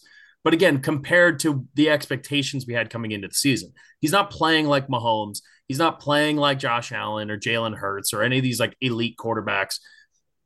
But he's been playing well enough. And I do like this Bucks defense a lot. But this Falcons team has impressed me. And the one thing about this Falcons team, and I, I want to go through every, all their games um, real quick. So I had to adjust my. Uh, we're doing a slightly different camera angle here because I, I the Phillies are about to start off.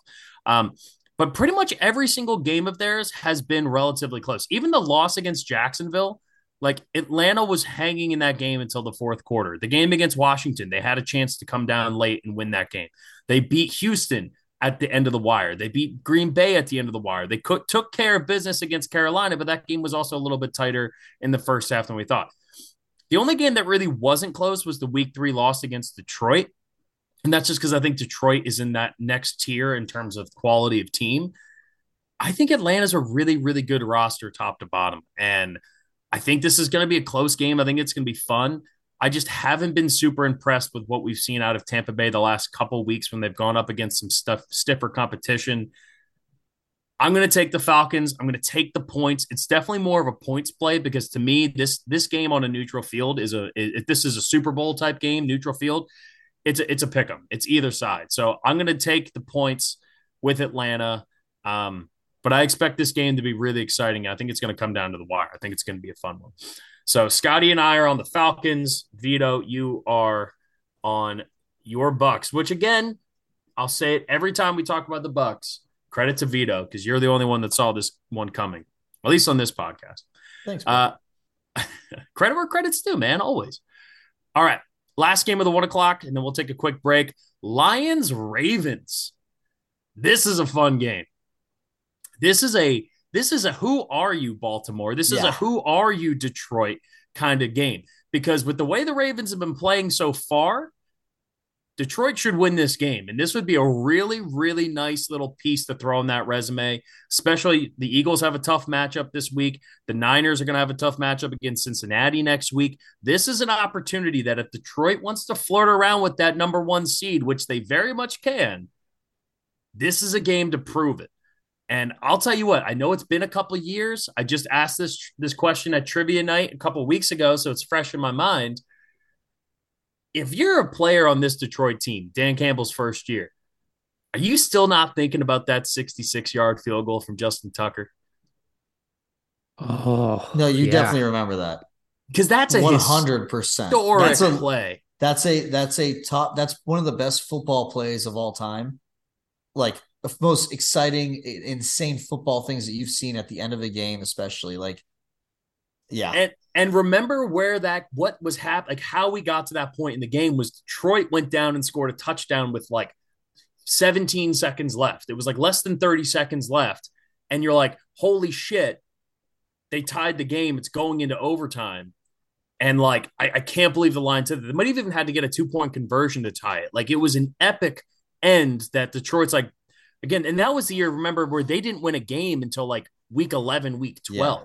So for Detroit, you got to think with Dan Campbell and the way that dude's wired, that kick is in the back of his mind. You're going to Baltimore. To me, I think Detroit's the better team.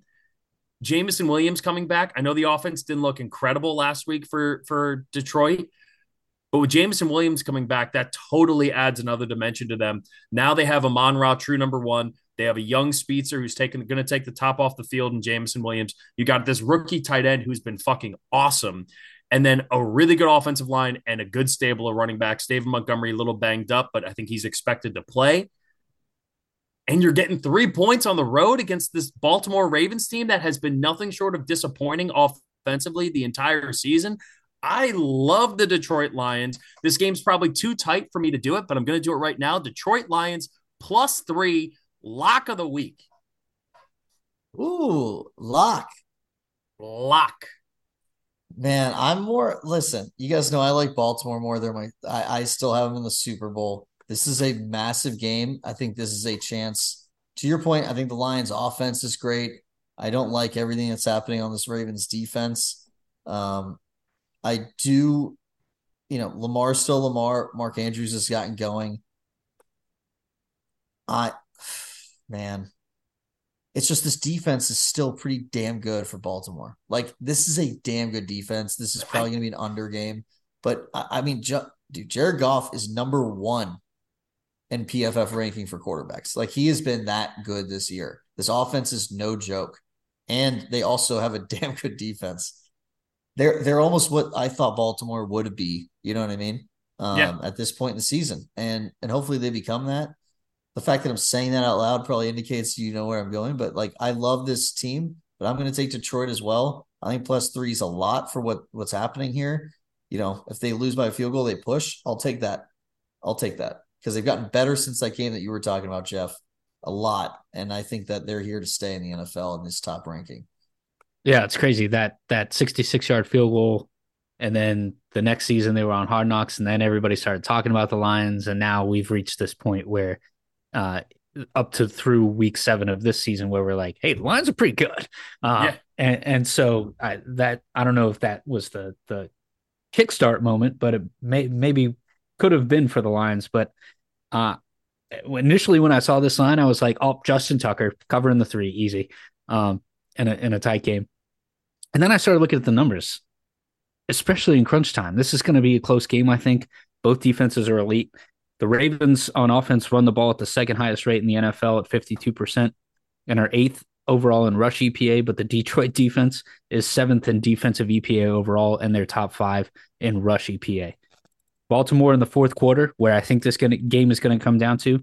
Baltimore in the fourth quarter, their defense is 16th in EPA allowed per play and their offense is 25th in total points and EPA in the fourth quarter. They just absolutely crumble when it, it comes to legume cutting time. And Detroit is going to start putting it on them and putting it on them and putting it on them with the pass rush, with the with the uh, run defense. And, and, I think that that that is what gets this done. Uh, on top of if you give Jared Jared Goff any more possessions in the fourth quarter, uh, their their offense is second in, in the NFL in EPA per play in the fourth quarter, and 53% success rate. Uh, Jared Goff is also one of the top five quarterbacks in in fourth quarter EPA as well, a, a QBR uh, rather as well. And it's I it like it, it, it it's a lock to me too, Jeff. So I'm locking it in as well. Lions plus three. two. We got a double lock on the on the Lions. And I, look, I'm going to say this here. I don't think the Baltimore Ravens defense is elite. They're still banged up from injuries before the season and earlier on in the season. But more than that, look at who they've played. They haven't played a good offense yet this year.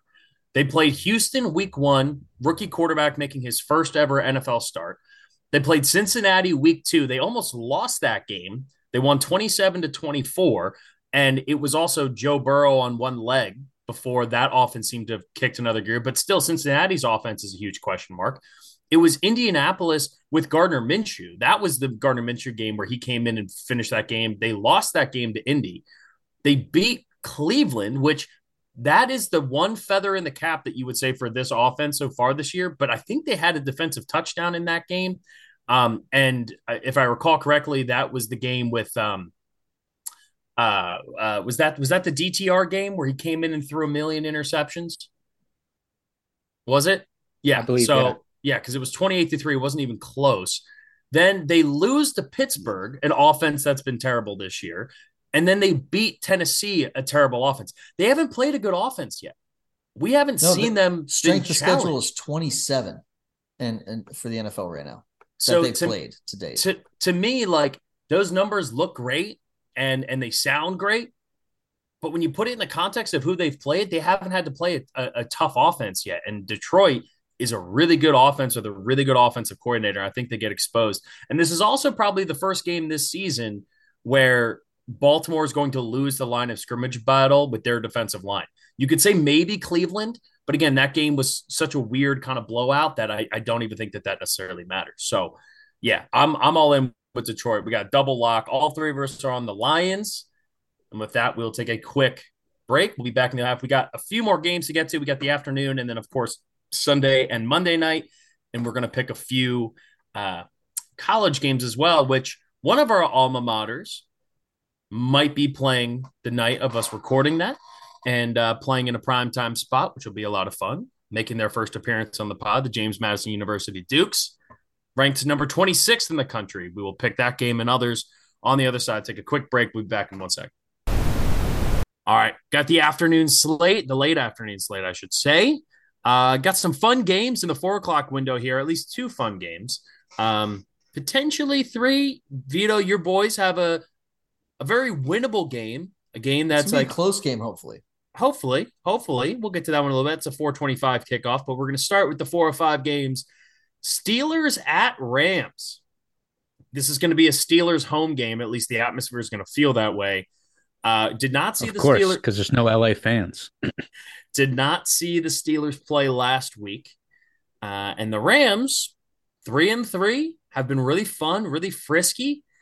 Uh, we'll see if maybe the Steelers coming off their bye, maybe they woke up a little bit. Maybe Matt Canada is going to decide to push, you know, change what he's been doing for the last seven years and decides to push the ball down the field. That's not going to happen, but a man can did, hope. Did you see, by the way, the opening game that the Pittsburgh Penguins had? They were yeah. chanting in the stands in the PPG Arena, "Fire Canada!" Really? yes like open chanting of like you know sometimes at Philly games will be an Eagles chant. you're like, yeah, it's cool. Literally, yeah. imagine just yeah, all the fans of the Penguins game were just chanting fire him. It was crazy. Fire Canada. Yeah, that's funny. It, I'm surprised that never happened with at a Phillies game with like fire Gannon, fire Gannon. Yeah, nothing. It's Canada got it for. It's crazy. That's how bad it is. That's the Pittsburgh fans did that before Philly fans. That's that's yeah. saying something. All right. I mean, they've been dealing with it for it hasn't been seven years, but it's been five. I think uh, five. Yeah, I think it's because it was there for the last three years. Maybe maybe might be four. This might be his fifth season, but it's it's been 4 mm-hmm. years, I think, because because he was at Maryland still when I was working on ESPNU, and I remember when he got fired, and then he got hired at as the OC for Pittsburgh, and he was supposed to help Big Ben and that didn't work in the last couple years with Big Ben, and then now with Kenny Pickett, it's been a disaster. Um, but we are seeing that when they are forced to push the ball down the field in the end of games, and Kenny Pickett just goes, "Fuck it, I'm throwing it to George Pickens, and I'm ignoring my offensive coordinator." The offense doesn't look bad. It, it really hasn't. But as long as Matt Canada's there and he's the one calling the plays, it's going to continue to look like this, which is frankly a disservice to Kenny Pickett and everyone on that entire offense. I really like the Rams, and I really toyed with this being one of my locks of the week because I think the Rams are a good football team, just flat out. I, I, think they can run the ball really, really well. Kyren Williams has been one of the most under taught. Everyone's focusing on Puka Nacua, understandably, and Kupp, but, Ky- but and Kupp coming back as well. But like Kyren Williams has kind of been like the engine of this offense through six weeks. He's kept them in games. He's broken off big runs. He scored a lot of touchdowns. I know I'm proud because I picked him up in our fantasy league and he's been great for me. Kyren Williams has been one of the underrated storylines of the season so far. And that's because Puka Nacua is coming out here and shattering records, still top five in receiving yards so far this season. And to get Cooper Kupp back. And they have the dependable tight end. And it looks like, you know, this time last year, we were talking about like what's wrong with Matthew Stafford and the rumblings of the elbow stuff was starting to come out. He looks healthy. You know, his arm still looks as live as, as we're accustomed to seeing Matt Stafford's arm look. I really like this Rams team. I've, it's been fun watching them as you know going up against them earlier this you know a couple weeks ago with the Eagles. Like they're a team that scares you when you play them. I think defensively they've been pretty impressive, and I think the Steelers' offense is kind of just going to keep it's it's the tires stuck in the mud, man, just circling over and over again. I like the Rams minus three here at home. I know it's going to feel probably more like the Steelers game because Steelers fans travel as well as they do. But I like the Rams here. I think the Rams get above 500. I, to them, them or the Commanders is going to be that last team in the playoffs in the NFC. And I, I really like the Rams to win this week. So I'm taking the Rams minus three. I'm taking the Rams, and I am making it a lock of the week because Ooh. I am that confident in this. Um, I know, listen, the Steelers can rush the edge, but when you have receivers that can get separation and get open quick, like Kupp and, and Puka Nacua, like well, you're going to see that happen. So I'm going to go with the Rams, man. I think they're going to cover, Dude, make it a that's a hundred percent uh, on the nose, Vido. Uh, look, the the only argument I've heard against uh, this spread for the for the Steelers covering is that their defensive edges are going to get pressure and make uh, make Matthew Stafford uncomfortable. They've got 11 takeaways this year. Um, because of of that. Stafford's got five interceptions already. Don't skew it because that is is like the first two weeks of the year or three weeks of the year that he had the five interceptions. So don't worry about that. And and furthermore, when we did see the the Rams play against a dominant off or defensive line, uh, I'm using the 49ers game as an example. They they schemed for it, right? Yeah. It was quick passes, Puka Nacua slant out, good, done, ball out in two seconds. And now they have two guys who can do that with Cooper Kupp coming back. Cooper Kupp didn't even play in that game. Uh, and so now they have Cooper Kupp that that they can operate out of the slot too with Puka. And on top of that, they they have been really, really good at running the ball off of the blitz this year. That's what's been part of the big success of Kyren Williams. And so I think they're going to be able to do that pretty effectively uh, as well. So uh, look, the Steelers allow the most rushing yards as well on the on the on the ground. Um, they allow uh, 140 3.8 rushing yards. And Kyren's coming off a big game against a, a, a, run defense that that last week in the Cardinals that was somehow better than the uh, the Steelers defense in that category. But uh, I think Kyren has a big game. I think the Cooper Kupp has about like 12 receptions in the in the first half again, like he did last week. Um, and and I think that the they the Rams who with McVay do a, a better job than most teams in the NFL scheming up what they're going to co- uh, come up against uh, in in any given week. So I'm going to take the Rams as well. I think Not that's gonna... such a.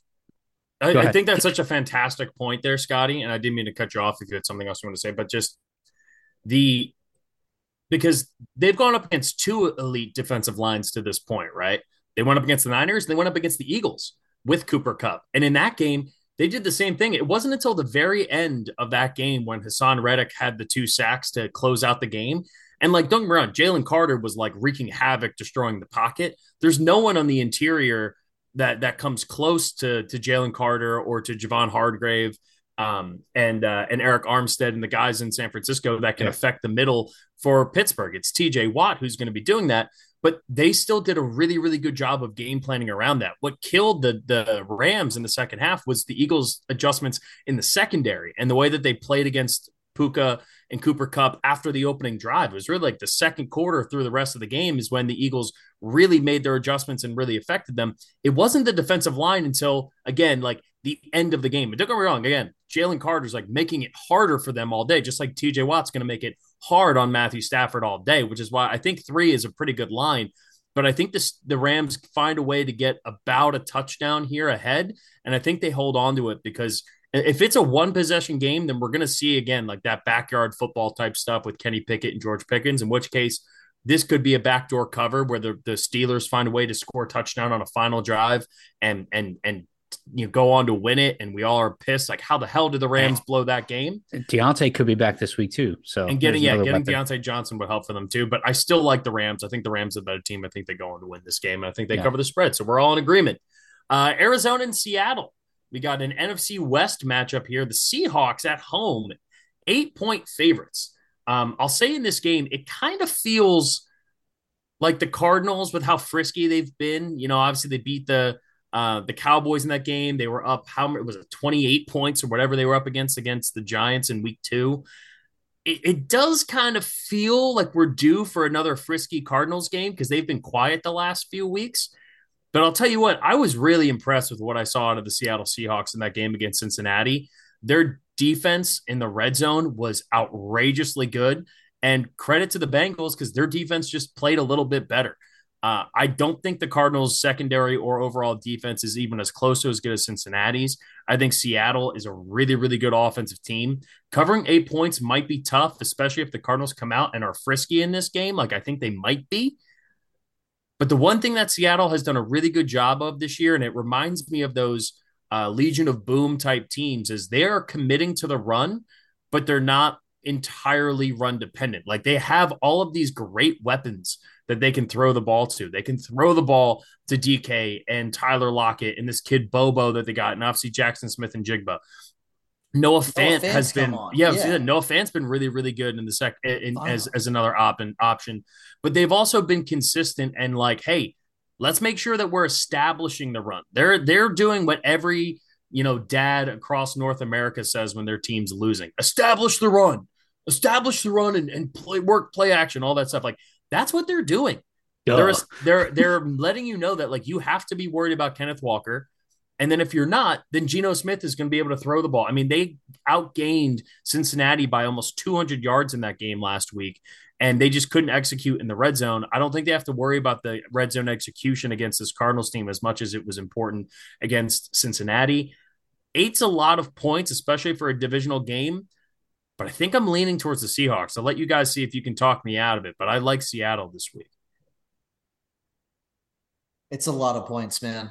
Um, that's that's what I'm most worried about because, uh, like you said, it's divisional. When it's over a touchdown divisional game, that's where I get worried. I do like Dobbs. I think he could keep it within a touchdown, even if you get a touchdown late at the end. This is a really tough decision here because, to your point, the Seahawks offense and defense have both been churning. I definitely think they're going to win. Now, the, the challenging thing is, are they going to win by enough? Right? They blew the Giants out a few weeks ago which this could be, you know, like that. I think the Cardinals offense can be just shut down with a defense like Seattle's. Um, a lot of their other wins have been, you know, again, they've been good, but six points, eight points, you're right in between all that. Um, nine, you know, nine points. So like they have one win by 10 points, and that's against the Panthers. So uh, they can put down these good teams. Um, I think they're going to, and I have the Seahawks actually covering as well. Oh God. Stop drinking the Kool Aid, people. This team is not that good. Ooh, honest to God, oh, their defense, their defense is solid. I'll totally unbiased, completely unbiased. Scotty, he hates here. them both. Not so. no, but the Cardinals are one of five. He doesn't care. He, no, he doesn't he, care he doesn't care about the Cardinals. He cares about the Rams. Damn about the, the Cardinals. yeah. totally Look, unbiased Scotty here. Offensive line remotely biased. Offensive line stinks. Geno Smith's not that good. Kenneth Walker is carrying this team by himself on offense, uh, apart from DK Metcalf, who's who's just, got none of that is true. Penalties. Just nothing ah, what you just here. said is true. This not podcast does not agree with all of Scotty's views on. Yes, this is Geno Smith just, stinks. I mean, look to to do our for our listeners' sake here None of that is true, what Scotty just said. Their offensive line has been playing exceptionally well, especially when you factor in the fact that their right tackle has been done for the year. Bad red zone offense. Okay. DK Metcalf, I mean, Geno Smith is putting up the exact same numbers he put up a year ago when he was a Pro Bowl quarterback and one of the top passers in the NFL. He is ninth rated playoffs. at PFF at quarterback. Walker is rated ninth at running back. Noah Fant's rated seventh at tight end. They're Metcalf a well balanced offense. are all over. Yeah. Well, completely well balanced offense, and defensively, here's, they've been one of the top secondaries in the NFL so far this year. And they actually the have thing. a pass rush this year, which they didn't have last year. Bobby Wagner's back controlling the middle of that lineup. They're great against the run. What are you talking about? This isn't a good team. Enough of that guy. Uh, listen, I extend the olive branch twice to these Seattle Seahawks on my parlay cards, and they have failed me miserably both times. The only losses on those three and four, uh, no, four and five leg cards, by the way. So screw them, screw their team, uh, screw their dumb city. Last time the uh, spread eclipsed six points in this matchup, Seattle uh, was an eight point favorites at home, and they lost. Go what Cardinals. year? When was that? Doesn't matter. No, it does. 2019. yeah, sorry. Uh, checks watch four years ago. Which I don't. How many players were on Seattle? Yeah then that is are still on the Seahawks now. Bobby Wagner, but he's also changed teams since then. he's left and come back. God, I love it. I love. I love. There's nothing that can make a, a, Scotty hate a team more. I was like, he hates Seahawks so bad. What made it worse? Gambling. Gambling, Gambling. made it worse. That's exactly what. It well, hey, look, I, petty, I tell you what, I'm all about petty. It's cool, man. I got you. I got being petty's fine. And honestly, again, that's what eight, Tom said. Eight did he say that? I don't know. I don't know. Maybe he said the Seahawks are bad. I know that. yes, Tom Petty, notorious Seattle Seahawks hater. That's what I like most about him. R.I.P. on his gravestone. Rock and roll legend and notorious Seattle Seahawks hater, Tom Petty. I'll say this: I don't think picking the Cardinals here is a bad pick. I, I genuinely don't because I, I think we've seen enough out of Josh Dobbs and we've seen enough out of this Cardinals team to know that they can be frisky in the divisional matchup. Anything can happen. Like I wouldn't be shocked. I just think Seattle coming off of that loss, like Pete Carroll's getting into them. They know that they are capable of being one of the best teams in the NFC. I genuinely believe that. Their defense is legit. I think they have an easy top 10, and they're probably around that sixth or seventh ranked defense right now in the NFL. I, I just think Josh Dobbs it's that same thing we said with the backup quarterbacks. It's like the Josh Dobbs story was great through three weeks when they beat Dallas and they should have beaten the Giants. And, you know, and that wasn't on Josh Dobbs. But eventually, like we've started to see, like the gas is starting to kind of run out. Like, what I'll tell you this is Josh Dobbs has 100% cemented himself as like he's going to have a long career as an NFL backup after this season. But I mean, you just, you, I know you don't like them, but you got to give credit where credit's due. Seattle has looked really good, and Cincinnati's one of those teams that's coming up on the other end. That game was awesome last week. Um, no, I, will but, give them credit because it's going to make it sweeter when we kick their ass twice this year. Maybe then give times. them credit. Then don't lie and say that they're terrible. It was it was really the gambling thing. That's all. I love a petty Scotty. I love when I love a petty Scotty. Scotty Petty. Uh, all right. Also, by the way, I have the Phillies game on the background. Does anyone else find it hilarious that the starting pitcher in this game for the Diamondbacks last name is Pfaadt? Because it just sounds like someone from Boston saying fart. It does. I just can't believe this game started at 2 p.m. for West Coaster, like for Arizona yeah, people. That's I know. Yeah, we were we were we were te- we were texting about that before uh when we were My friends lived our, there our and they were like time. it's going to be empty anyway. There was a story that Philly fans were buying oh up tickets. You know did you I mean? see? Did you see it? Yeah. Tw- it was twenty one dollars yeah. to go to an NLCS game. That's because it was a 2 p.m. on a Thursday. Who can do that? It's going to be over by the time you get out of You know who would have? You know, if there was a 2 p.m. playoff game in the NLCS in Philadelphia, not going for $21. Telling you that. Yeah. Telling you that. All right. A uh, couple more games in the late afternoon slate. Vido, your Broncos. We did not get to oh, hear boy. from you. Um, it feels yeah. like we're in full blown like fire sale mode. I mean, there's Jerry Jeudy rumblings left and right. Um, there was I'm in also, denial. There's I'm in denial. Can I ask you about a quote that uh, that came up last last year that somebody pulled, and I was like, oh, because I don't think it's. I would be shocked because just knowing how Sean Payton's wired, but also Sean Payton has been shady before in his NFL coaching career. He said last year when he was on the Fox desk. They were talking to about Caleb Williams. And he said something, I don't have the exact quote in front of me, but he said something along the lines of Caleb Williams, you don't see and you've we've never seen an NFL team tank before But Caleb Williams is good enough that an NFL team would probably tank for him. And now we're seeing this Broncos oh, team. Uh, the script. The script is here. in. One in five, trying to vie. I think right now they'd have the third overall pick. I mean, the, the Panthers need to win a game at least for them to get past that point. And for the record, I do think the Broncos, I don't think the Broncos are trying to, to tank. But that quote was interesting, at least a little bit. Are we on Caleb Williams' watch officially for you, Vido, with the most expensive backup quarterback in the history of the NFL? Yes. um, we we are at Send the point it. where again, like depending on what's going on, like okay, first of all, against the Packers, like I shouldn't say I shouldn't say yes. I should say I would be excited if that happened, and I'm that's the thing I'm looking to. You guys know I'm an optimist.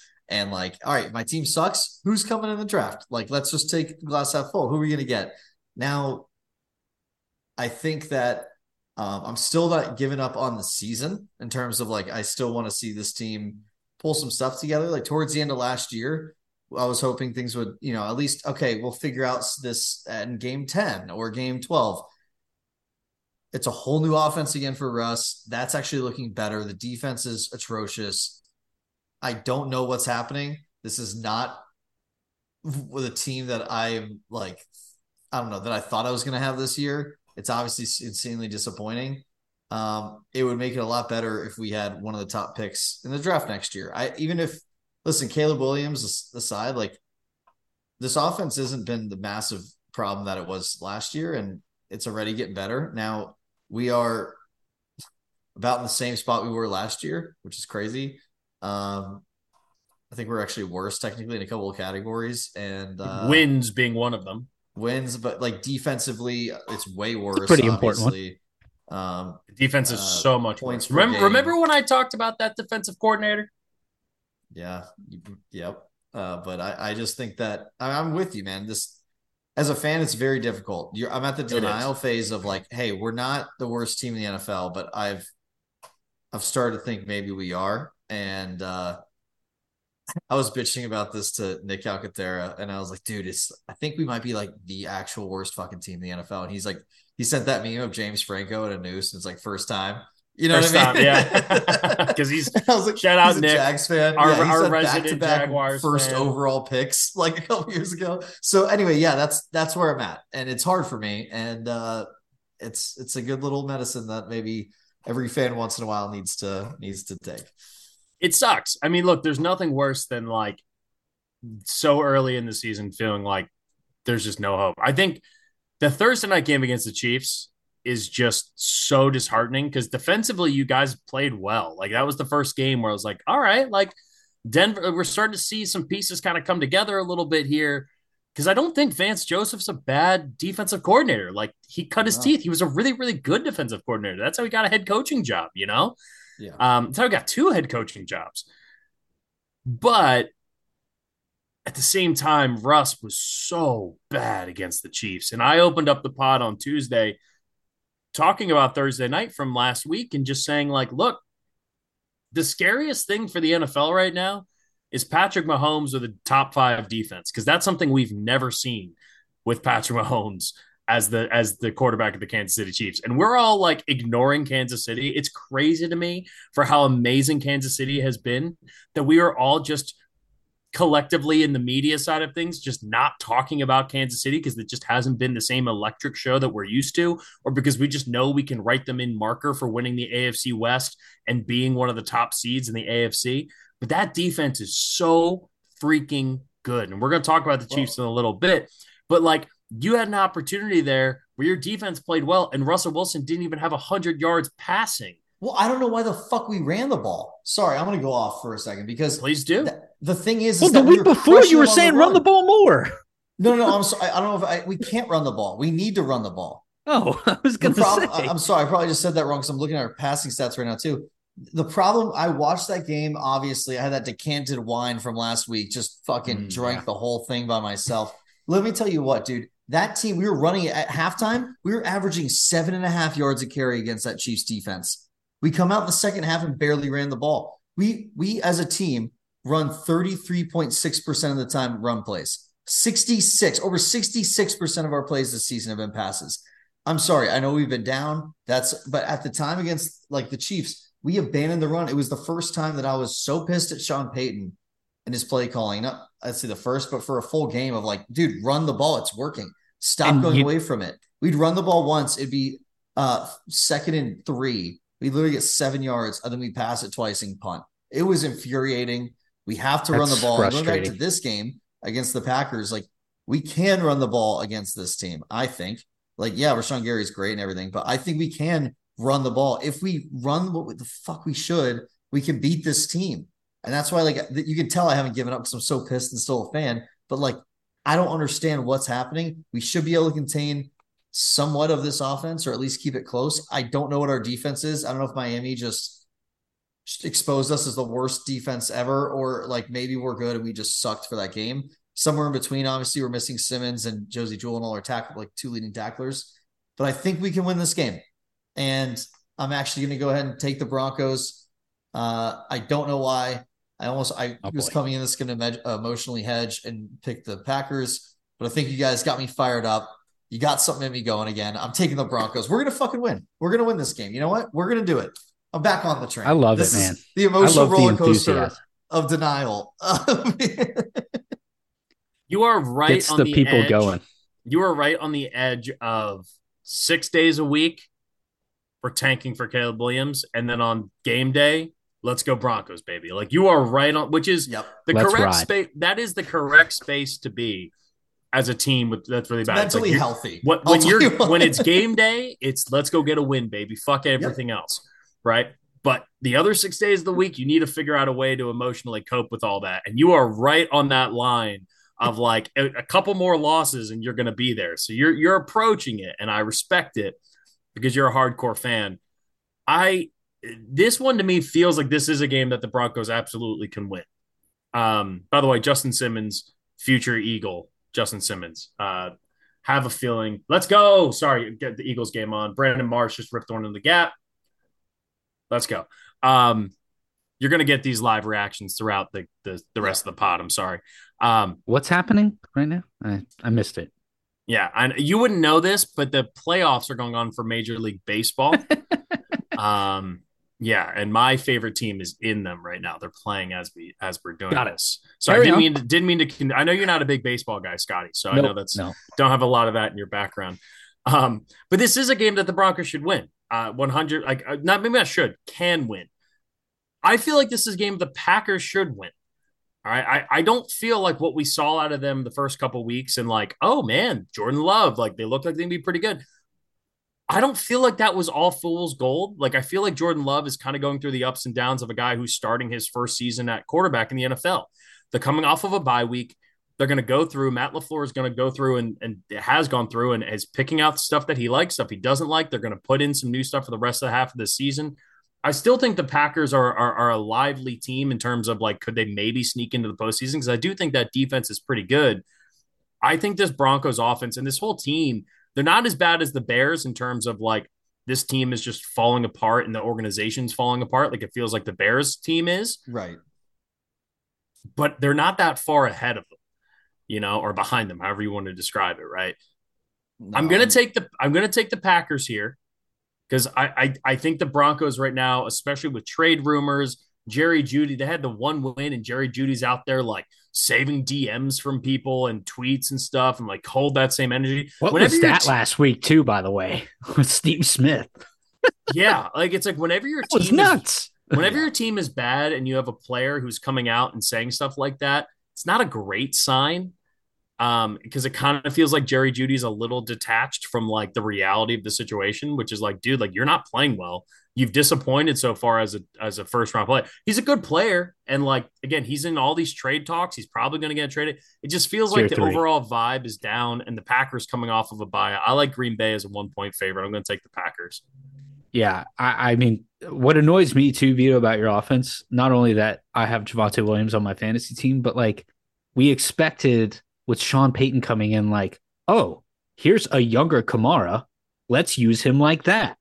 Why aren't they doing any of that? I don't know, especially with Russell Wilson. So uh, between that uh, on offense, the receivers not producing, the defense not looking like they look like complete opposites, polar opposites of what uh, what they were last year. I think this Packers team is 16 points a game last year, and we're giving up yeah. over 33, which I will say yeah. 33 is actually lower than I thought, but but it's still last in like but still. every statistical category in yeah. per game and, and total statuses.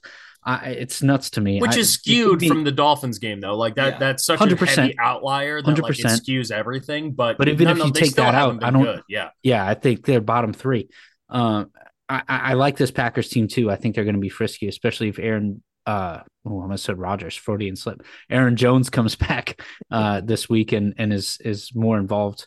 Uh, because we saw the first couple of weeks when they were playing well and that offense was clicking clicking when it running through Aaron Rodgers. Or, mm-hmm. yeah, I did it again. Aaron Jones. Um uh the offense running through Aaron Jones makes sense. Uh the receivers are getting healthy for Green Bay and I think they uh they're able to do some damage on that defense this week against Denver.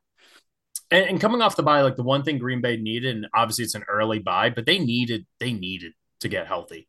I mean, Bakhtiari, Jaire Alexander, core pieces of that defense and offense on both sides of the ball. Aaron Rodgers, need, I mean Jones. Aaron, they needed that, right? So I think the Packers coming healthier. I think they'll have a good game plan for this week. Um, Does Matt LaFleur have any type of? I'm looking this up. Special record after a bye. I know he's a young coach. I want he's to no Mike Tomlin. Stay fair. Oh my huh? god, he's no Mike Tomlin, but uh, I, I but think he probably I, I think he is good pretty good. I mean, yeah. his overall record as the head coach of the he's of the really Packers yeah. is outrageous. So, um, no matter what, I think it'll end up being pretty good. All right, last of the late afternoon games: Chargers Chiefs. The Chiefs coming off of the or the Chargers coming off of a game where they probably should have won that game. I I went on a little bit of a Justin Herbert diatribe at the end of the pod on Tuesday. Oh, it's not. Boy it's not that Justin Herbert's not good, right? But what I said was you have all the nerds out there who look at Justin Herbert and they just drool over this guy as if he's the greatest thing that's ever come across, right? As if he's like the greatest quarterback we've ever seen. And I I see the talent. I see the advanced numbers. I see all the metrics. But at some point, and like Ben Benjamin Solak, who I think is one of the best um, like pure football nerds out there, works for the ringer he put out a, a screenshot of being like, I'm going to mute this tweet because he's a big Justin Herbert guy. He's like, I'm going to mute this tweet or uh, the the responses or whatever because I don't, you know, say whatever you want. I'm not going to pay attention to it. A screen grabbed like most game winning drives since Justin Herbert's been in the league, and he was like third in the league in game winning drives. But the two names that were ahead of him were Kirk Cousins and Dak Prescott. So to me, it's like you're telling on yourself by saying like look at all the game winning drives this guy's had since he's been in the league but then also look at the two guys who are in front of him which led me to come up with this take which is that Justin Herbert right now is a more talented version of Kirk Cousins and Dak Prescott. He misses big throws in the most important moments of the game. Yes, he's got these these game-winning drives and these moments that make him seem that's great. The numbers look incredible. We see all this stuff. At some point, and I'm not saying Justin Herbert's not a stud. I'm not saying he didn't deserve the contract. He is. He's a fucking stud. I I love watching the dude play because when it's right, there doesn't look like anyone else that we've ever seen when it's right with Justin Herbert. But at some point, don't all these advanced stats and all this stuff that the nerds love to obsess over, don't doesn't that have to translate to wins? And like I don't necessarily I didn't blame him for the loss against Jacksonville in the playoffs last year. That's on the Chargers defense. That's on Brandon Staley. He didn't do much in the second half to help the team, you know, but he did his job in the first half of that game, right? The, the rest of the team blew it for the second half during the playoffs. At some point, like these have to translate. These games and this these stats and the stuff we love about Herbert has to translate. They've always played Kansas City really, really tough. Right now, the Chiefs' offense doesn't look great, but this is also the best defense we've seen Kansas City have because Spagnuolo has always been that defensive coordinator that's Belichick style. That's like by November, he knows what his team is, he knows how he can use them, and they get really good from November to the rest of the playoffs. Now we're looking at this Chiefs defense like, okay, this is a top five defense right now. And right now is week six going into week seven of the NFL. And I don't know if we're going to see another tight game between these two. I know Justin Herbert's going to make some plays that make everybody go nuts, and the nerds are going to continue to say how incredible he is. But am I really like, am I wrong for that take? Because to me, at some point, it needs to translate to wins, and it hasn't yet. And I do, and I said this on Tuesday too. straight up QB wins is one of the dumbest statistics in all of sports. I don't believe in QB quarterback wins as a, a determinant as to whether you're a good quarterback or not a good quarterback. In the same breath, if Dak Prescott and Kirk Cousins have the most game winning drives in the same stretch that Justin Herbert has been in the NFL, that to me isn't a great argument for saying that he deserves to be like this unbelievable, unassailable quarterback that it seems as though the nerds like to try to make him out to be. Well, like the nerds, to your point, how about this stat for you? PFF power ranking rank. Mahomes mm. is one, Herbert is two. They're going up against each other this week. I don't know. The nerds I, love power him, ranking yeah. rank. What does that mean? I don't You're know. Ranking the power ranking? I don't get it because their PFF grade, like Herbert's a 74. That's average, you know, whatever. Mahomes is Mahomes just shy of 90, and right? a half. Yeah, yeah, yeah, like he's killing it. So I don't know what that means either, Jeff. But the point is, nerds love him. You're right. I, I mean, and I'll tell you what, I'm with you on the Chiefs. I think they're going to not only cover this. This is a lock for me because Ooh. this defense is great. I know it's divisional, but they've beaten up on the Chargers. Listen, the Chargers, the last time they were in a, you know, um, I would say big game that was like, you know, nationally watched, obviously the wild card last year, they they gave up the one of the biggest leads ever in NFL history. Like they're not the team that's going to win it to your point. They might have some wins at the end, but they also put themselves in a spot where they have to have game-winning drives all the time. Guess who doesn't? Pat Mahomes. They just yeah. They just win from start to end, and that's what I think they're going to do. I think they win by a touchdown easily. Yeah, I, and none of that's wrong. I, I just like the Chargers defense, not great, Bob. Like on all on all levels. Um, but I think that they're able going to be, be too. He's questionable. Yeah, I, I think it's going to be hard for the Chiefs to run the ball. Having said that, um, getting Pacheco in the mix is something that helps make their offense go. And at times when we've been like, oh, okay, their offense is actually pretty decent, is when Pacheco is is having success in the ground game.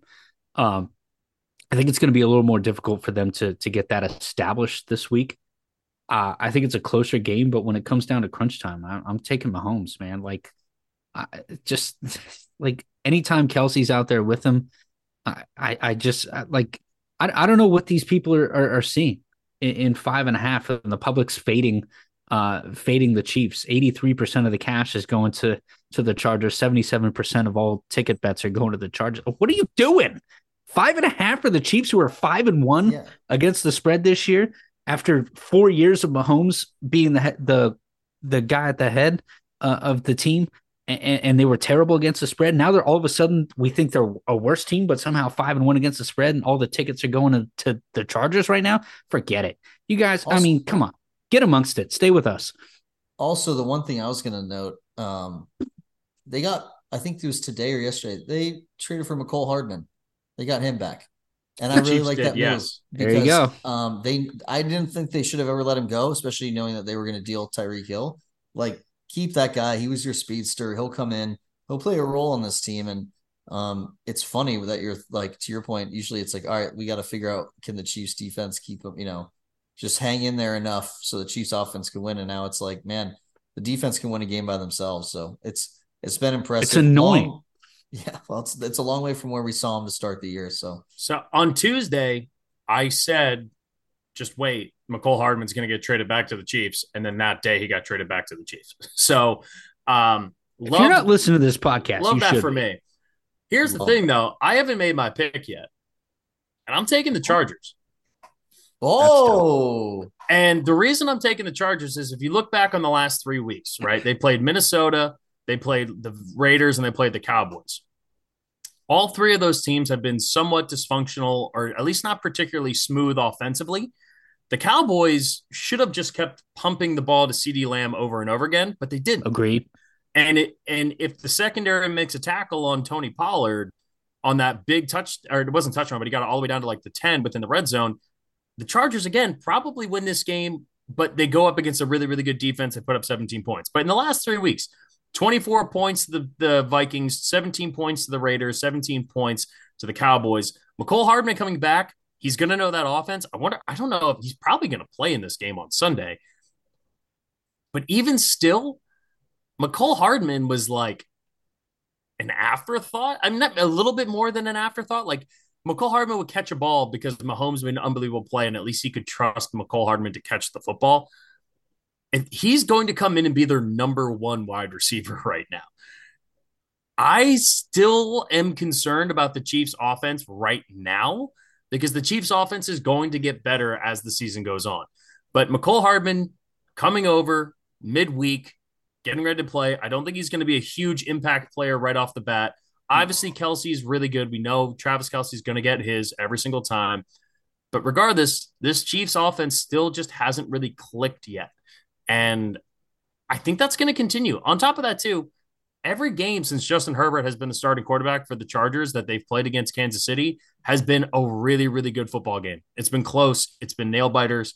And that's kind of all that the Chargers do. Every single game so far this season has been within a touchdown. The only one that wasn't within a touchdown was this, or that was uh, the biggest within that was the seven point win against the Raiders. Other than that, it was two point loss against the Dolphins, three point loss against Tennessee, four point win against Minnesota, and a three point loss against Dallas. To me, this Chargers team keeps things close because they have so much talent on this roster. In a division, five and a half is smack in the middle of the of the Vegas zone. I like the Chargers getting five and a half, so I'm taking the Chargers to cover. But I think Kansas City wins. I think it's another close game because outside of the game against the Bears, the Chiefs' offense hasn't looked particularly impressive.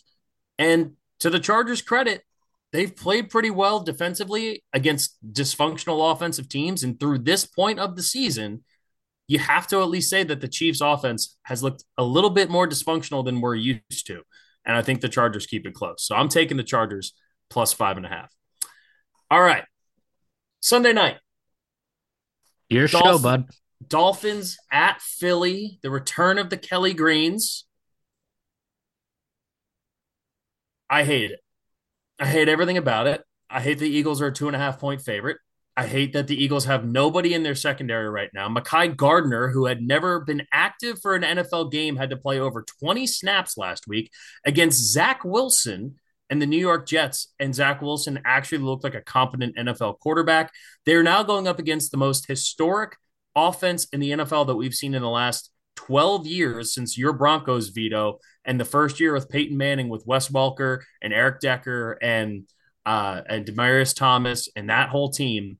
Eric Decker, they, wow. They they averaged 44 points per game through 6 weeks in the NFL uh, of that season and the Dolphins right now are averaging 38. So to give you some perspective, that, that wow. Broncos offense and team rather was averaging one more touchdown per game oh, than this nuts. Dolphins team.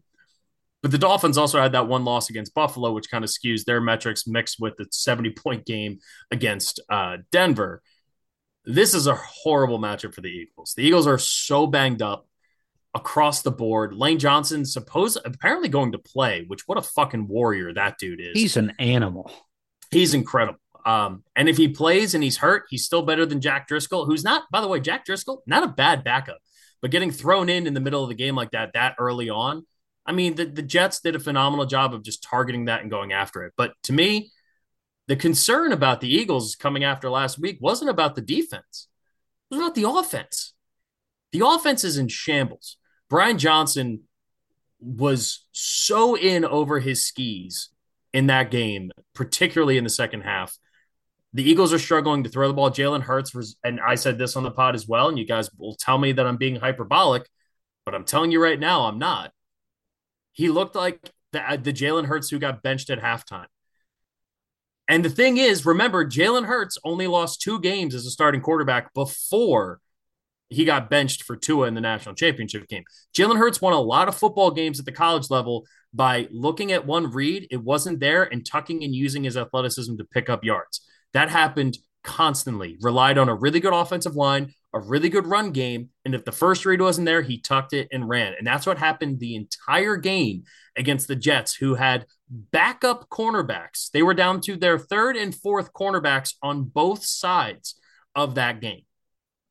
Jalen is in a funk right now in a way that is extremely concerning as an Eagles fan and does not give you any sort of hope. Not to say hope, but they're about to hit the gauntlet. We talked about the gauntlet going into the season. We've talked about it to this point. That's a game they can't lose. I don't see them going over 500 over the next seven games with the way that this team is built currently with the injuries that are across the board. And you guys can sit there and shake your head and be like, pessimistic Eagles fan. What other than the, the Rams game, which they still almost found a way to let the Rams back into that game, have you looked at this Eagles team and been like, yeah, this Eagles team, top to bottom, has looked awesome so far this year? Because they just flat out haven't. They haven't looked awesome. And the fact that they're a two and a half point favorite when they are going to have Reed Blankenship, who was already like, is he going to be able to continue to play well this season after being an undrafted rookie last year? He has played well. He's hurt. Darius Slay's banged up. James Bradberry's been banged up already this year. They're starting Terrell Edmunds, who's currently the lowest ranked starting safety in the NFL in terms of his PFF grade. He's been absolutely atrocious. Jalen Carter's hurt. I, this Eagles defensive line might be good, but the, the Dolphins are going to put up 35 points without even thinking about it in this game. And with how we've seen the Eagles offense look so far this season, where they haven't been dominant once the entire season, why does anybody think the Eagles can put up 35 points in this game? The Eagles haven't scored 35 points once this season. Because the people... Dolphins defense stinks. but they, they're not that good. Hold on, hold on. You guys are all just taking this way too far and thinking way too into this. Go birds, baby. This is a night game in Philly. Okay. We're just going with the fucking vibe and we're going to go ahead and take the Eagles. I'm just going to cut it and throw it in right there. You can take all your logic and all your points and all that bullshit and take it somewhere else. I'm going to go ahead and take the, the Eagles just because it's at home and it's a night game and fuck it. We'll see what happens. Yeah. I mean, fair enough. Fact, the fact that this go is birds. the game, the fact go birds. The fact that this is the game where they're debuting the Kelly Greens with where this team is right now, yeah, physically yeah. and from a health perspective, is terrible. It's a Sunday night game. It's a huge stage, a huge spot. The, Dolphins are going to win this game. And I'm telling you now, it's my third lock of the week. The Dolphins are covering. It's not going to be close. The Dolphins are wow. going to run absolute fucking train on the Eagles in this game. If Jalen Carter plays and is effective, there's a chance. But uh, and it's not because like if the Eagles are fully healthy, I think it's a totally different conversation. They're not. They have the, the worst safety in the NFL playing behind them right now. Justin Evans, who at least filled in and played instead of Terrell Edmunds, went back onto IR. He's out for the next four weeks. They are so thin and cool. You went out and signed Julio Jones to your practice squad. That means fucking nothing. I don't care. Like, is it going to be cool to see Julio Jones and Kelly Green? Yeah, I'm pumped. That's going to be fun. I love Julio Jones. I love them for years. What Julio Jones gives you right now is nothing. I don't care what about Julio Jones going in. What they need is a fucking safety. What they need is to get healthy, and they're going up against the most historic offense we've seen in the NFL in over a decade. They're going to get shit pumped by the Dolphins on Sunday night, and I have no pleasure in saying this whatsoever. But the Eagles are going to get shit pumped You're on Sunday crazy, Night Football man. on Sunday. I'm not crazy. You're, we'll see. You're crazy. We'll see. I'm You're just crazy. telling you. I, I disagree, and I'm. I hope and I know you hope that I'm right too. But this defense, go ahead. No, no, no. go ahead, go ahead. This defensive line, even without Jalen Carter, is going to get to Tua. The only reason that Tua's been able to make plays is because he's had the time to be able to throw to Tyreek Hill down the stretch or down the sideline, throw to Jaylen Waddle for big plays. That's been the offense. Their running, uh, their running ability is great. Mostert's great. He's not going to be able to run the ball against this this top ranked rush defense of the in the NFL in the Philadelphia Eagles. Uh, I I don't see it. Like they they might hit one big play, and it it might be in the second or third quarter where you turn the game off for five minutes because you're like, well, screw this, this game's over. and guess what? Jalen Hurts and, and that offense are going to be able to move the ball against this defense, which I don't think is very good. And they're definitely not good in the red zone. They're giving up two touchdowns uh, per per every three red zone attempts uh, per game at this clip. The Miami Dolphins defense. Jalen Hurts in that offensive line in the red zone is going to absolutely murder the Dolphins. Give me the Dol- give me the Eagles by a touchdown plus. I love it. I got a prop bet for you too, Jeff, as you're in disbelief over your the Green Eagles, by the way. The Green yeah, Eagles. The Kelly Greens. I mean, look again. Um, like I, I just I don't I don't see how the Eagles can stop this passing attack because it doesn't have to be deep shots. They just need to literally get the ball into Tyreek Hill's hands in any way possible, and it's done. It can be a five yard slant, and it's going to be done. It can be a bubble screen, it's going to be done. This Eagles defense is depleted. Do that with DeVonta on the other side. It's not hard, man. It's gonna. I'd take the over. It's not. I mean, hard. they're gonna have to start. They're gonna have to start an undrafted rookie they're going to have to start a second year player who was an undrafted rookie last year, and they're going to need snaps from a guy who played in his first active NFL game last week, had never been activated for an NFL game last week. And they're going up against arguably the best offensive unit in football. I, I that's fine. if this, Just go out, if this was if this was any other team, if this was, you know, say it was Kansas City, whatever, it Broncos, any other team that was going up with the same thing, pick change the logo I would say the exact same thing. It's just, it's crazy to me that this line is at two and a half. And I respect that. And honestly, a big part of that is because fans know that the Eagles are really have been really good. They were really good last year. This year's team is different than last year. I don't I do not see a path for the Eagles to win this game with how inconsistent, mistake filled the offensive coordinator like Brian Johnson had a good game and then had a horrific game. I don't see it. What's your prop bet, Vito? I'm, I'm sorry. I don't mean to overtake. No, you're good. But... Um, crazy good one coming out this week. Uh, Tyreek Hill over to all the, the points you were making on the secondary, six and a half receptions. Hit the over. He's had way more, like more than that, a couple different times. I think that's an easy, easy win in this situation. By the way, you want to hear a crazy Tyreek Hill fact that I saw today? Tyreek Hill has had four games of 150 receiving yards or more already this season. Do you know the record for a single season with the most 150 plus yard games? How many how many games it was? Probably six or five. Five.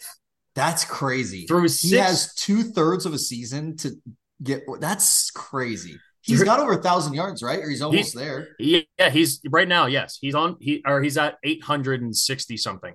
He's on, he's pace, on pace for over two thousand, right? He's on pace yeah. for twenty four hundred yards. Jesus. I mean, to, and again, the stat we threw out earlier. He, so he has 800 yards by himself. The Browns have given up only a thousand all year. This, just, just some crazy stats out there on offense and defense. yeah, and, and, look, I I love Jalen. I believe in Jalen. I'm not like this doesn't affect any of that. It's just the injuries right now are. This is as worse of a time to be injured where they're injured as I can imagine. If it turns into a shootout, I'm not I'm not picking the Eagles to win that game based off the way we've seen this offense operate so far. I'm just not. I mean, Jalen already has more interceptions, and I know two of them weren't his fault on Sunday, but he already has more interceptions this year than he had all of last year. The yeah. Eagles are turning the ball over. Second they're NFL. injured. They're committing penalties. They're playing undisciplined. It's it's not the same team we saw a year ago, and Miami's really fucking good. So, I mean, Miami spotted Carolina 14 points and still covered, and not only Carolina. covered, won by 21. It's Carolina. I understand it's Carolina, but it's an NFL team, Scotty. It's an NFL team. You're For, so, I, I, man, you just, I don't get you sometimes, brother. I, am I, what I'm doing over here is speaking the truth. All right. That's what I'm doing. Listen, I have PTSD with the Dolphins. They can, they can score on anybody. So I'm just maybe half rooting against them. No, they scored on. I mean, would you rather? like, I understand. I'm by nature, I'm a pessimistic fan. I see the worst in, in bads. When things get That's bad, I, I, go to the worst case scenario. I'm genuinely looking at this as like a like objective view. I think and you're this, underestimating your defense's ability. You really are, man. Offense. Yeah, a little bit. There's not the a single NFL well. team. Morrow's that, played well at linebacker. Blankenship's going to be back there. Like, there's there's not a single NFL team that if they were starting three undrafted players in their secondary against the best offense in the NFL, that I would think anything different of. Okay. It's not it's not an Eagles thing. It's like you could just put up put up blank uniforms and I would say the same thing. But nonetheless, nice play. Sorry, Philly's gotten out. Nonetheless, I'm taking Miami. You guys are on the birds, and we go into our final game of this week. San Francisco at Minnesota, the Niners, seven point favorites.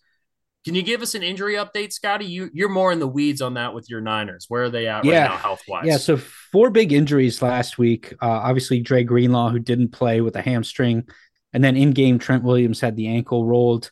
Christian McCaffrey with the oblique injury. Deebo Samuel with the shoulder. None of them practiced today. On Thursday, which is never a good sign. But usually, you know, with Kyle, you never know. It's uh, all all three of the uh, all four of them really, um, including Deebo, are considered day to day. Yeah, which to me means they're they're going to be playing if they're they're ready to go. Uh, by all accounts, Christian McCaffrey, it's a pain tolerance thing. He's expected to play. Uh, same thing with Trent, and uh, but the the two other question marks are Deebo and uh, and Dre Greenlaw. We saw how much of an impact that made on defense with Dre Greenlaw being out in the middle. Um, how much of uh, we talked about it two weeks ago, how uh, against the Cowboys, how physical he made that game. Um, and that's what you needed against a Browns team, and you didn't have that up the middle, uh, which which was a big problem. And then you know these guys playing banged up. I again I expect Christian McCaffrey to play. Um, so uh, there's your your injury update. Uh, I'm not I'm not so sure about Deebo. Honestly, I put him on kind of a snap count really with the shoulder. Um, if I were uh, if I were the one making the moves, but uh, I'm sitting here talking about it and not getting paid to do that. So uh, I'll leave it to the smarter people. Uh, but man, this this game against the Vikings on Monday night, I think is is it's a touchdown difference, and I think that that we do end up winning the game. But this is going to be a test of can you play well on the road? Because so far I haven't seen the Niners play well on the road, uh, except for that that Week One game against uh, against the Steelers. Uh, the Vikings are a clearly inferior team to the San Francisco 49ers. The Vikings have no discernible defense that uh, has has played better over two weeks, but doesn't look uh, anywhere near the level that the Niners defense looks. Um, frankly, nobody except maybe the Eagles in the NFL does. Um, and on offense, like you, to to me on offense, what what the biggest problem last week, apart from the weather, was, uh, yeah, we had that that great drive from from Brock to to lead us down the field um, to get us in field goal range at the end of the game. That was his best drive of the game, but like the the playbook cannot be centered around. It can be centered around Christian McCaffrey and Deebo Samuel. That's fine, but then when those two guys go out, it cannot be like throwing your hands up in the air and going, "Oh shit, what what do we do now?" George Kittle had one catch for one yard after a game where he had three touchdowns. That is unacceptable. Like, it, of course, when Deebo goes out and Jauan Jennings is not having a great game, every DB in the world that's on the field, especially in nickel, which the Cleveland Browns play, played a lot of, is going to be like, yeah, we got Brandon Aiyuk in double and maybe triple coverage. Um, and George Kittle's wide open over the middle all the time. And, and, and he's the third option for, for Brock. And I don't know why we didn't involve George Kittle in more plays. So I expect the offense to to regroup and transition a little bit more, uh, expecting that they're not going to have a full Christian McCaffrey, a full Deebo Samuel, uh, and even 100% of, of Trent Williams for that matter. So um, I expect this to be a get right game against the Vikings, who I don't think are a very good football team, especially with Justin Jefferson out. Yeah, man, I'm pretty stoked to see this game and see what you guys can do. Uh, honestly, your defense has just been dominant, right? Like uh, your defense against I, that offense without, to your point, one of those playmakers like Justin Jefferson, they're going to make, I feel like the Vikings look so pedestrian, man. Like it's going to be one of those games where, um, I'll tell you what, this is what I do on a couple. I've been finding myself betting this more and more during games. Dude, I have been live betting that like teams will punt on drives a lot this year. And it's a team a situation like this where it's the like you have an injury on an offense or something they're not who they should be like the Vikings going up against an elite defense like the 49ers. I bet you we're going to see over 8 punts in this game out of like 12 12 possessions, maybe like 6 to 8 punts. Um anyway, I just think you guys are going to dominate them and I'm excited to see what you're going to do. I yeah. think uh, what is your spread even? It is mi- minus 7 right now. Yeah. Yeah, I'm taking you guys minus 7 for sure. What do you do you think like I don't know, Scotty. You guys have fucking crushed a lot of teams this year. Do you like what do you think you'll win by? Because sometimes I like to bet adjusted spreads, like minus 13 even here. I don't know, like 10.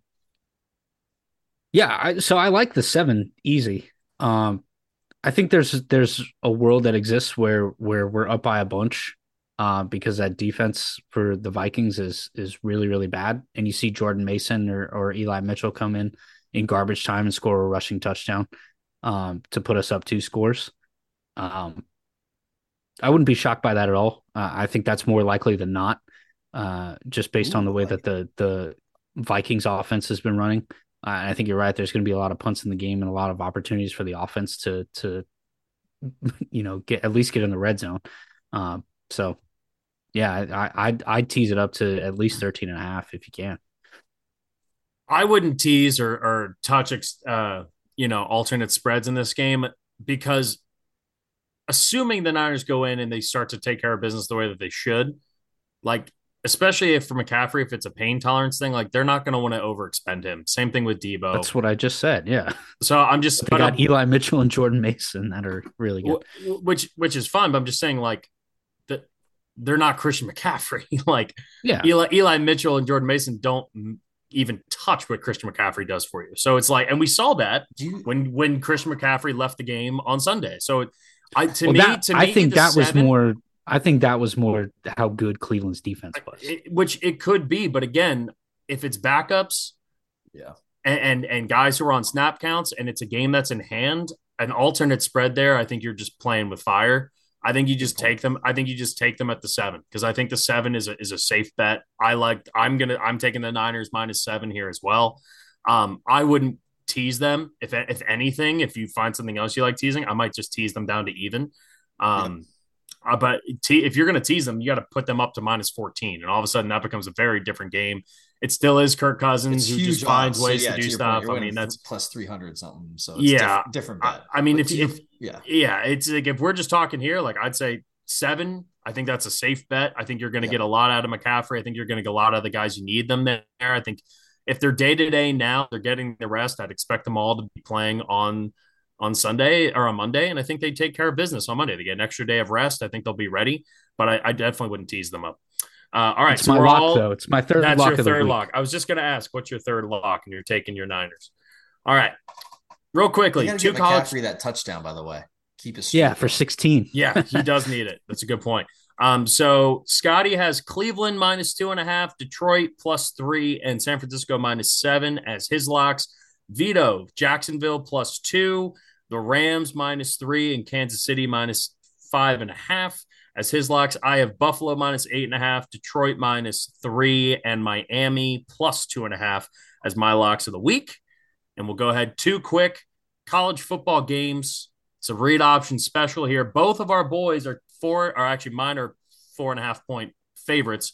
Y'all's are four and a half point underdogs. We'll start with JMU Marshall. That game is Thursday night. It's kicking off in about 45 minutes from right now. I'm rolling with the Dukes. If I didn't pick the Eagles to win, I at least got to take my college team.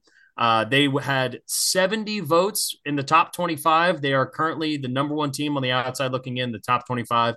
If JMU wins this game, which they hopefully should at Marshall, then that bumps them to uh, uh, still undefeated, seven and zero oh on the season. Still not eligible for postseason play, which is bullshit. But hey, whatever. It is what it is. It's a, such a dumb rule. But it also will likely put them into the top twenty-five, which I think at this point is beyond over deserved. Uh, JMU's playing phenomenal football. I like the Dukes minus four and a half on the road. I'm with you, man. I got them down to three and a half on my card, so I'm feeling good. Uh, I like the way that they're playing. Uh, and, and as you know, Jeff, because you live in Virginia, we can't bet on teams, Virginia teams in Virginia. We I'm really in Pennsylvania can't. this weekend. The minute I crossed that border into Maryland over the Potomac River, I said, "Where's the JMU game? I'm putting it on my card. Let's go, um, dude. This Roll is Duke's, Duke's all the way." No, I'm I'm with you guys. I've been honestly, Jeff, dude, this has been so fun. I've been following JMU all year. Every week I bet on them, at least throwing them some money line parlays just because of you, honestly. And I've Fucking loved following them. Such a great storyline. This is why you have to look at the Sun Belt. You have to look at the. I love the Sun Belt. I think best group of, five ex- conference in football, baby. Dude, I think go. it's one of the best. It's the most exciting conference. One of the most exciting conferences in all of football. Yeah. And and I have loved it. JMU's been a great ad, and they are coming in and dominating. It is so fun. If you are not watching JMU football, you owe it to yourself to throw it on. Absolutely. Couldn't agree more. We're all rolling with the Dukes. And in return, Penn State going to Columbus. Four and a half one underdogs. When was the last time that the spread in Columbus was this close? It's been a while. Yeah. Probably um, 2018 or 19. where, 18, probably. Yeah. You think it was even that close back then? Yeah. I feel like it was I think it was. close. I feel yeah, like it was a touchdown. 19, probably. Maybe it was, though. You're right. It probably was closer to a touchdown. I mean, but... less than a touchdown. I don't think it's, I think it's been probably even longer than that. In Columbus, this, this know. Penn State yeah. team is hungry and eager. And uh and also I'll lead us off here because obviously we know where you guys are going. Give me the Nittany Lions, baby. I think Let's this is go, Jeff. I, I think Let's this go. is I think this is a knockdown drag out. I think this is an all-time classic type of game. I think it's going to live up to the hype. And I think Penn State at that point, if it's close, it can go either way. I'm going to take the team that's getting four and a half. Give me the Nittany Lions. I like Penn State to cover this week, and I think I think that I think they have a good chance of doing it, man. That Penn that Penn State defense is filthy. And I think they're better than the Notre Dame defense we saw Ohio State struggle with earlier in the season. I think Penn State's defense shows up to Columbus, delivers a world of pain, and uh, and I think they come away with a win, and I think they cover. So give me Penn State. I love it, man. Um, it's the right call. Yeah, well, I, I just want to say this. Obviously, I'm going Penn State. I think we're going to win this game.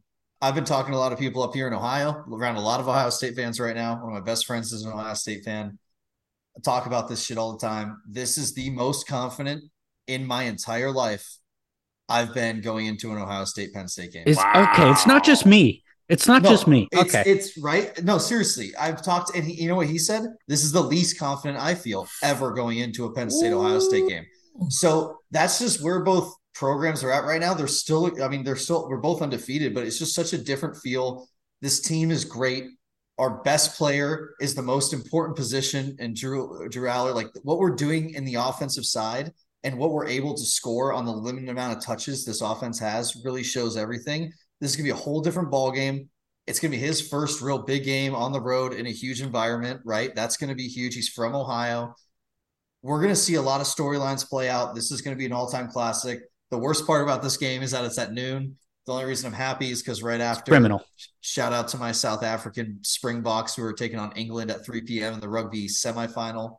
Hit your boys up. But this game at noon is crazy, but it will live up to the hype. And I I firmly believe again, it's not like I think like beyond all doubts we're gonna win, like we're gonna dominate. But it's the most confident I've been going in that our team is built to beat this team, Ohio State. Last Last time it was less than a touchdown in Columbus was 2018. It was a three point spread in Columbus. Ohio State won 27 26 and mm. ripped my I effing heart out. game today on the like. Oh the, God, that was uh, the one where Saquon opened the game running back ran, for a touchdown. No, no, yeah, fourth and five, and we run the ball to the right and hundred percent. Yeah.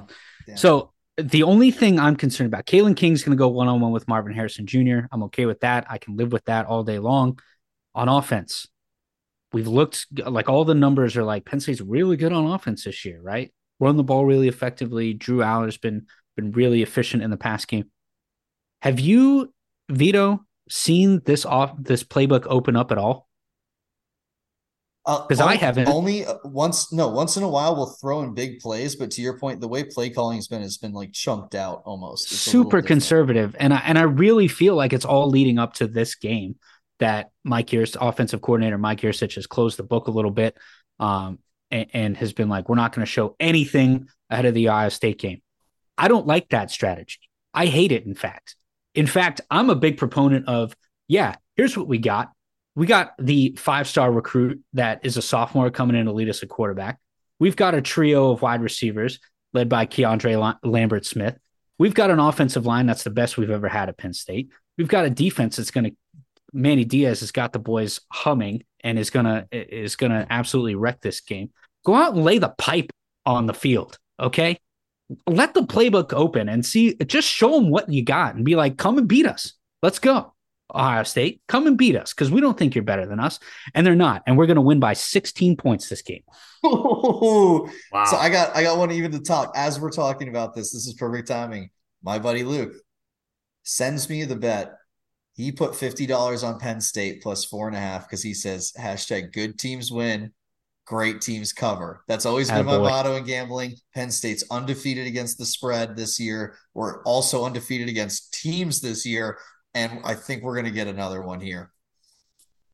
I hope so, man. I really do, because otherwise, this. See, I, I respect the move by your boy there too. Because if is that, is that the Ohio State fan? Yep. Because he can make some money and also still win and get bragging rights, and that's the worst case scenario. Yeah. Yep. But Yeah. what I'll say is, look, Penn State's offense looked really good against what's statistically been the best defense in college football this year in Iowa, right? And and Iowa's defense is no fucking joke. And Penn State looked pretty damn good when they went up against the Hawkeyes. Now they're going up against an Ohio State defense that I don't think is even close to as good as that Iowa team. I know they played and had a good game plan against Notre Dame, but this isn't Ohio State with Chase Young. This isn't Ohio State with the Bosa boys. Good game This is- And I think honestly, the quarterback split up between Allar and McCord. I think they're both equally as unproven. I mean, you would say, hey, McCord at least has the one win, but he didn't play well against Notre Dame. And I think this Penn State defense is even better than that. So I think Penn State's in a really good spot. They got to do it in Columbus, which is tough.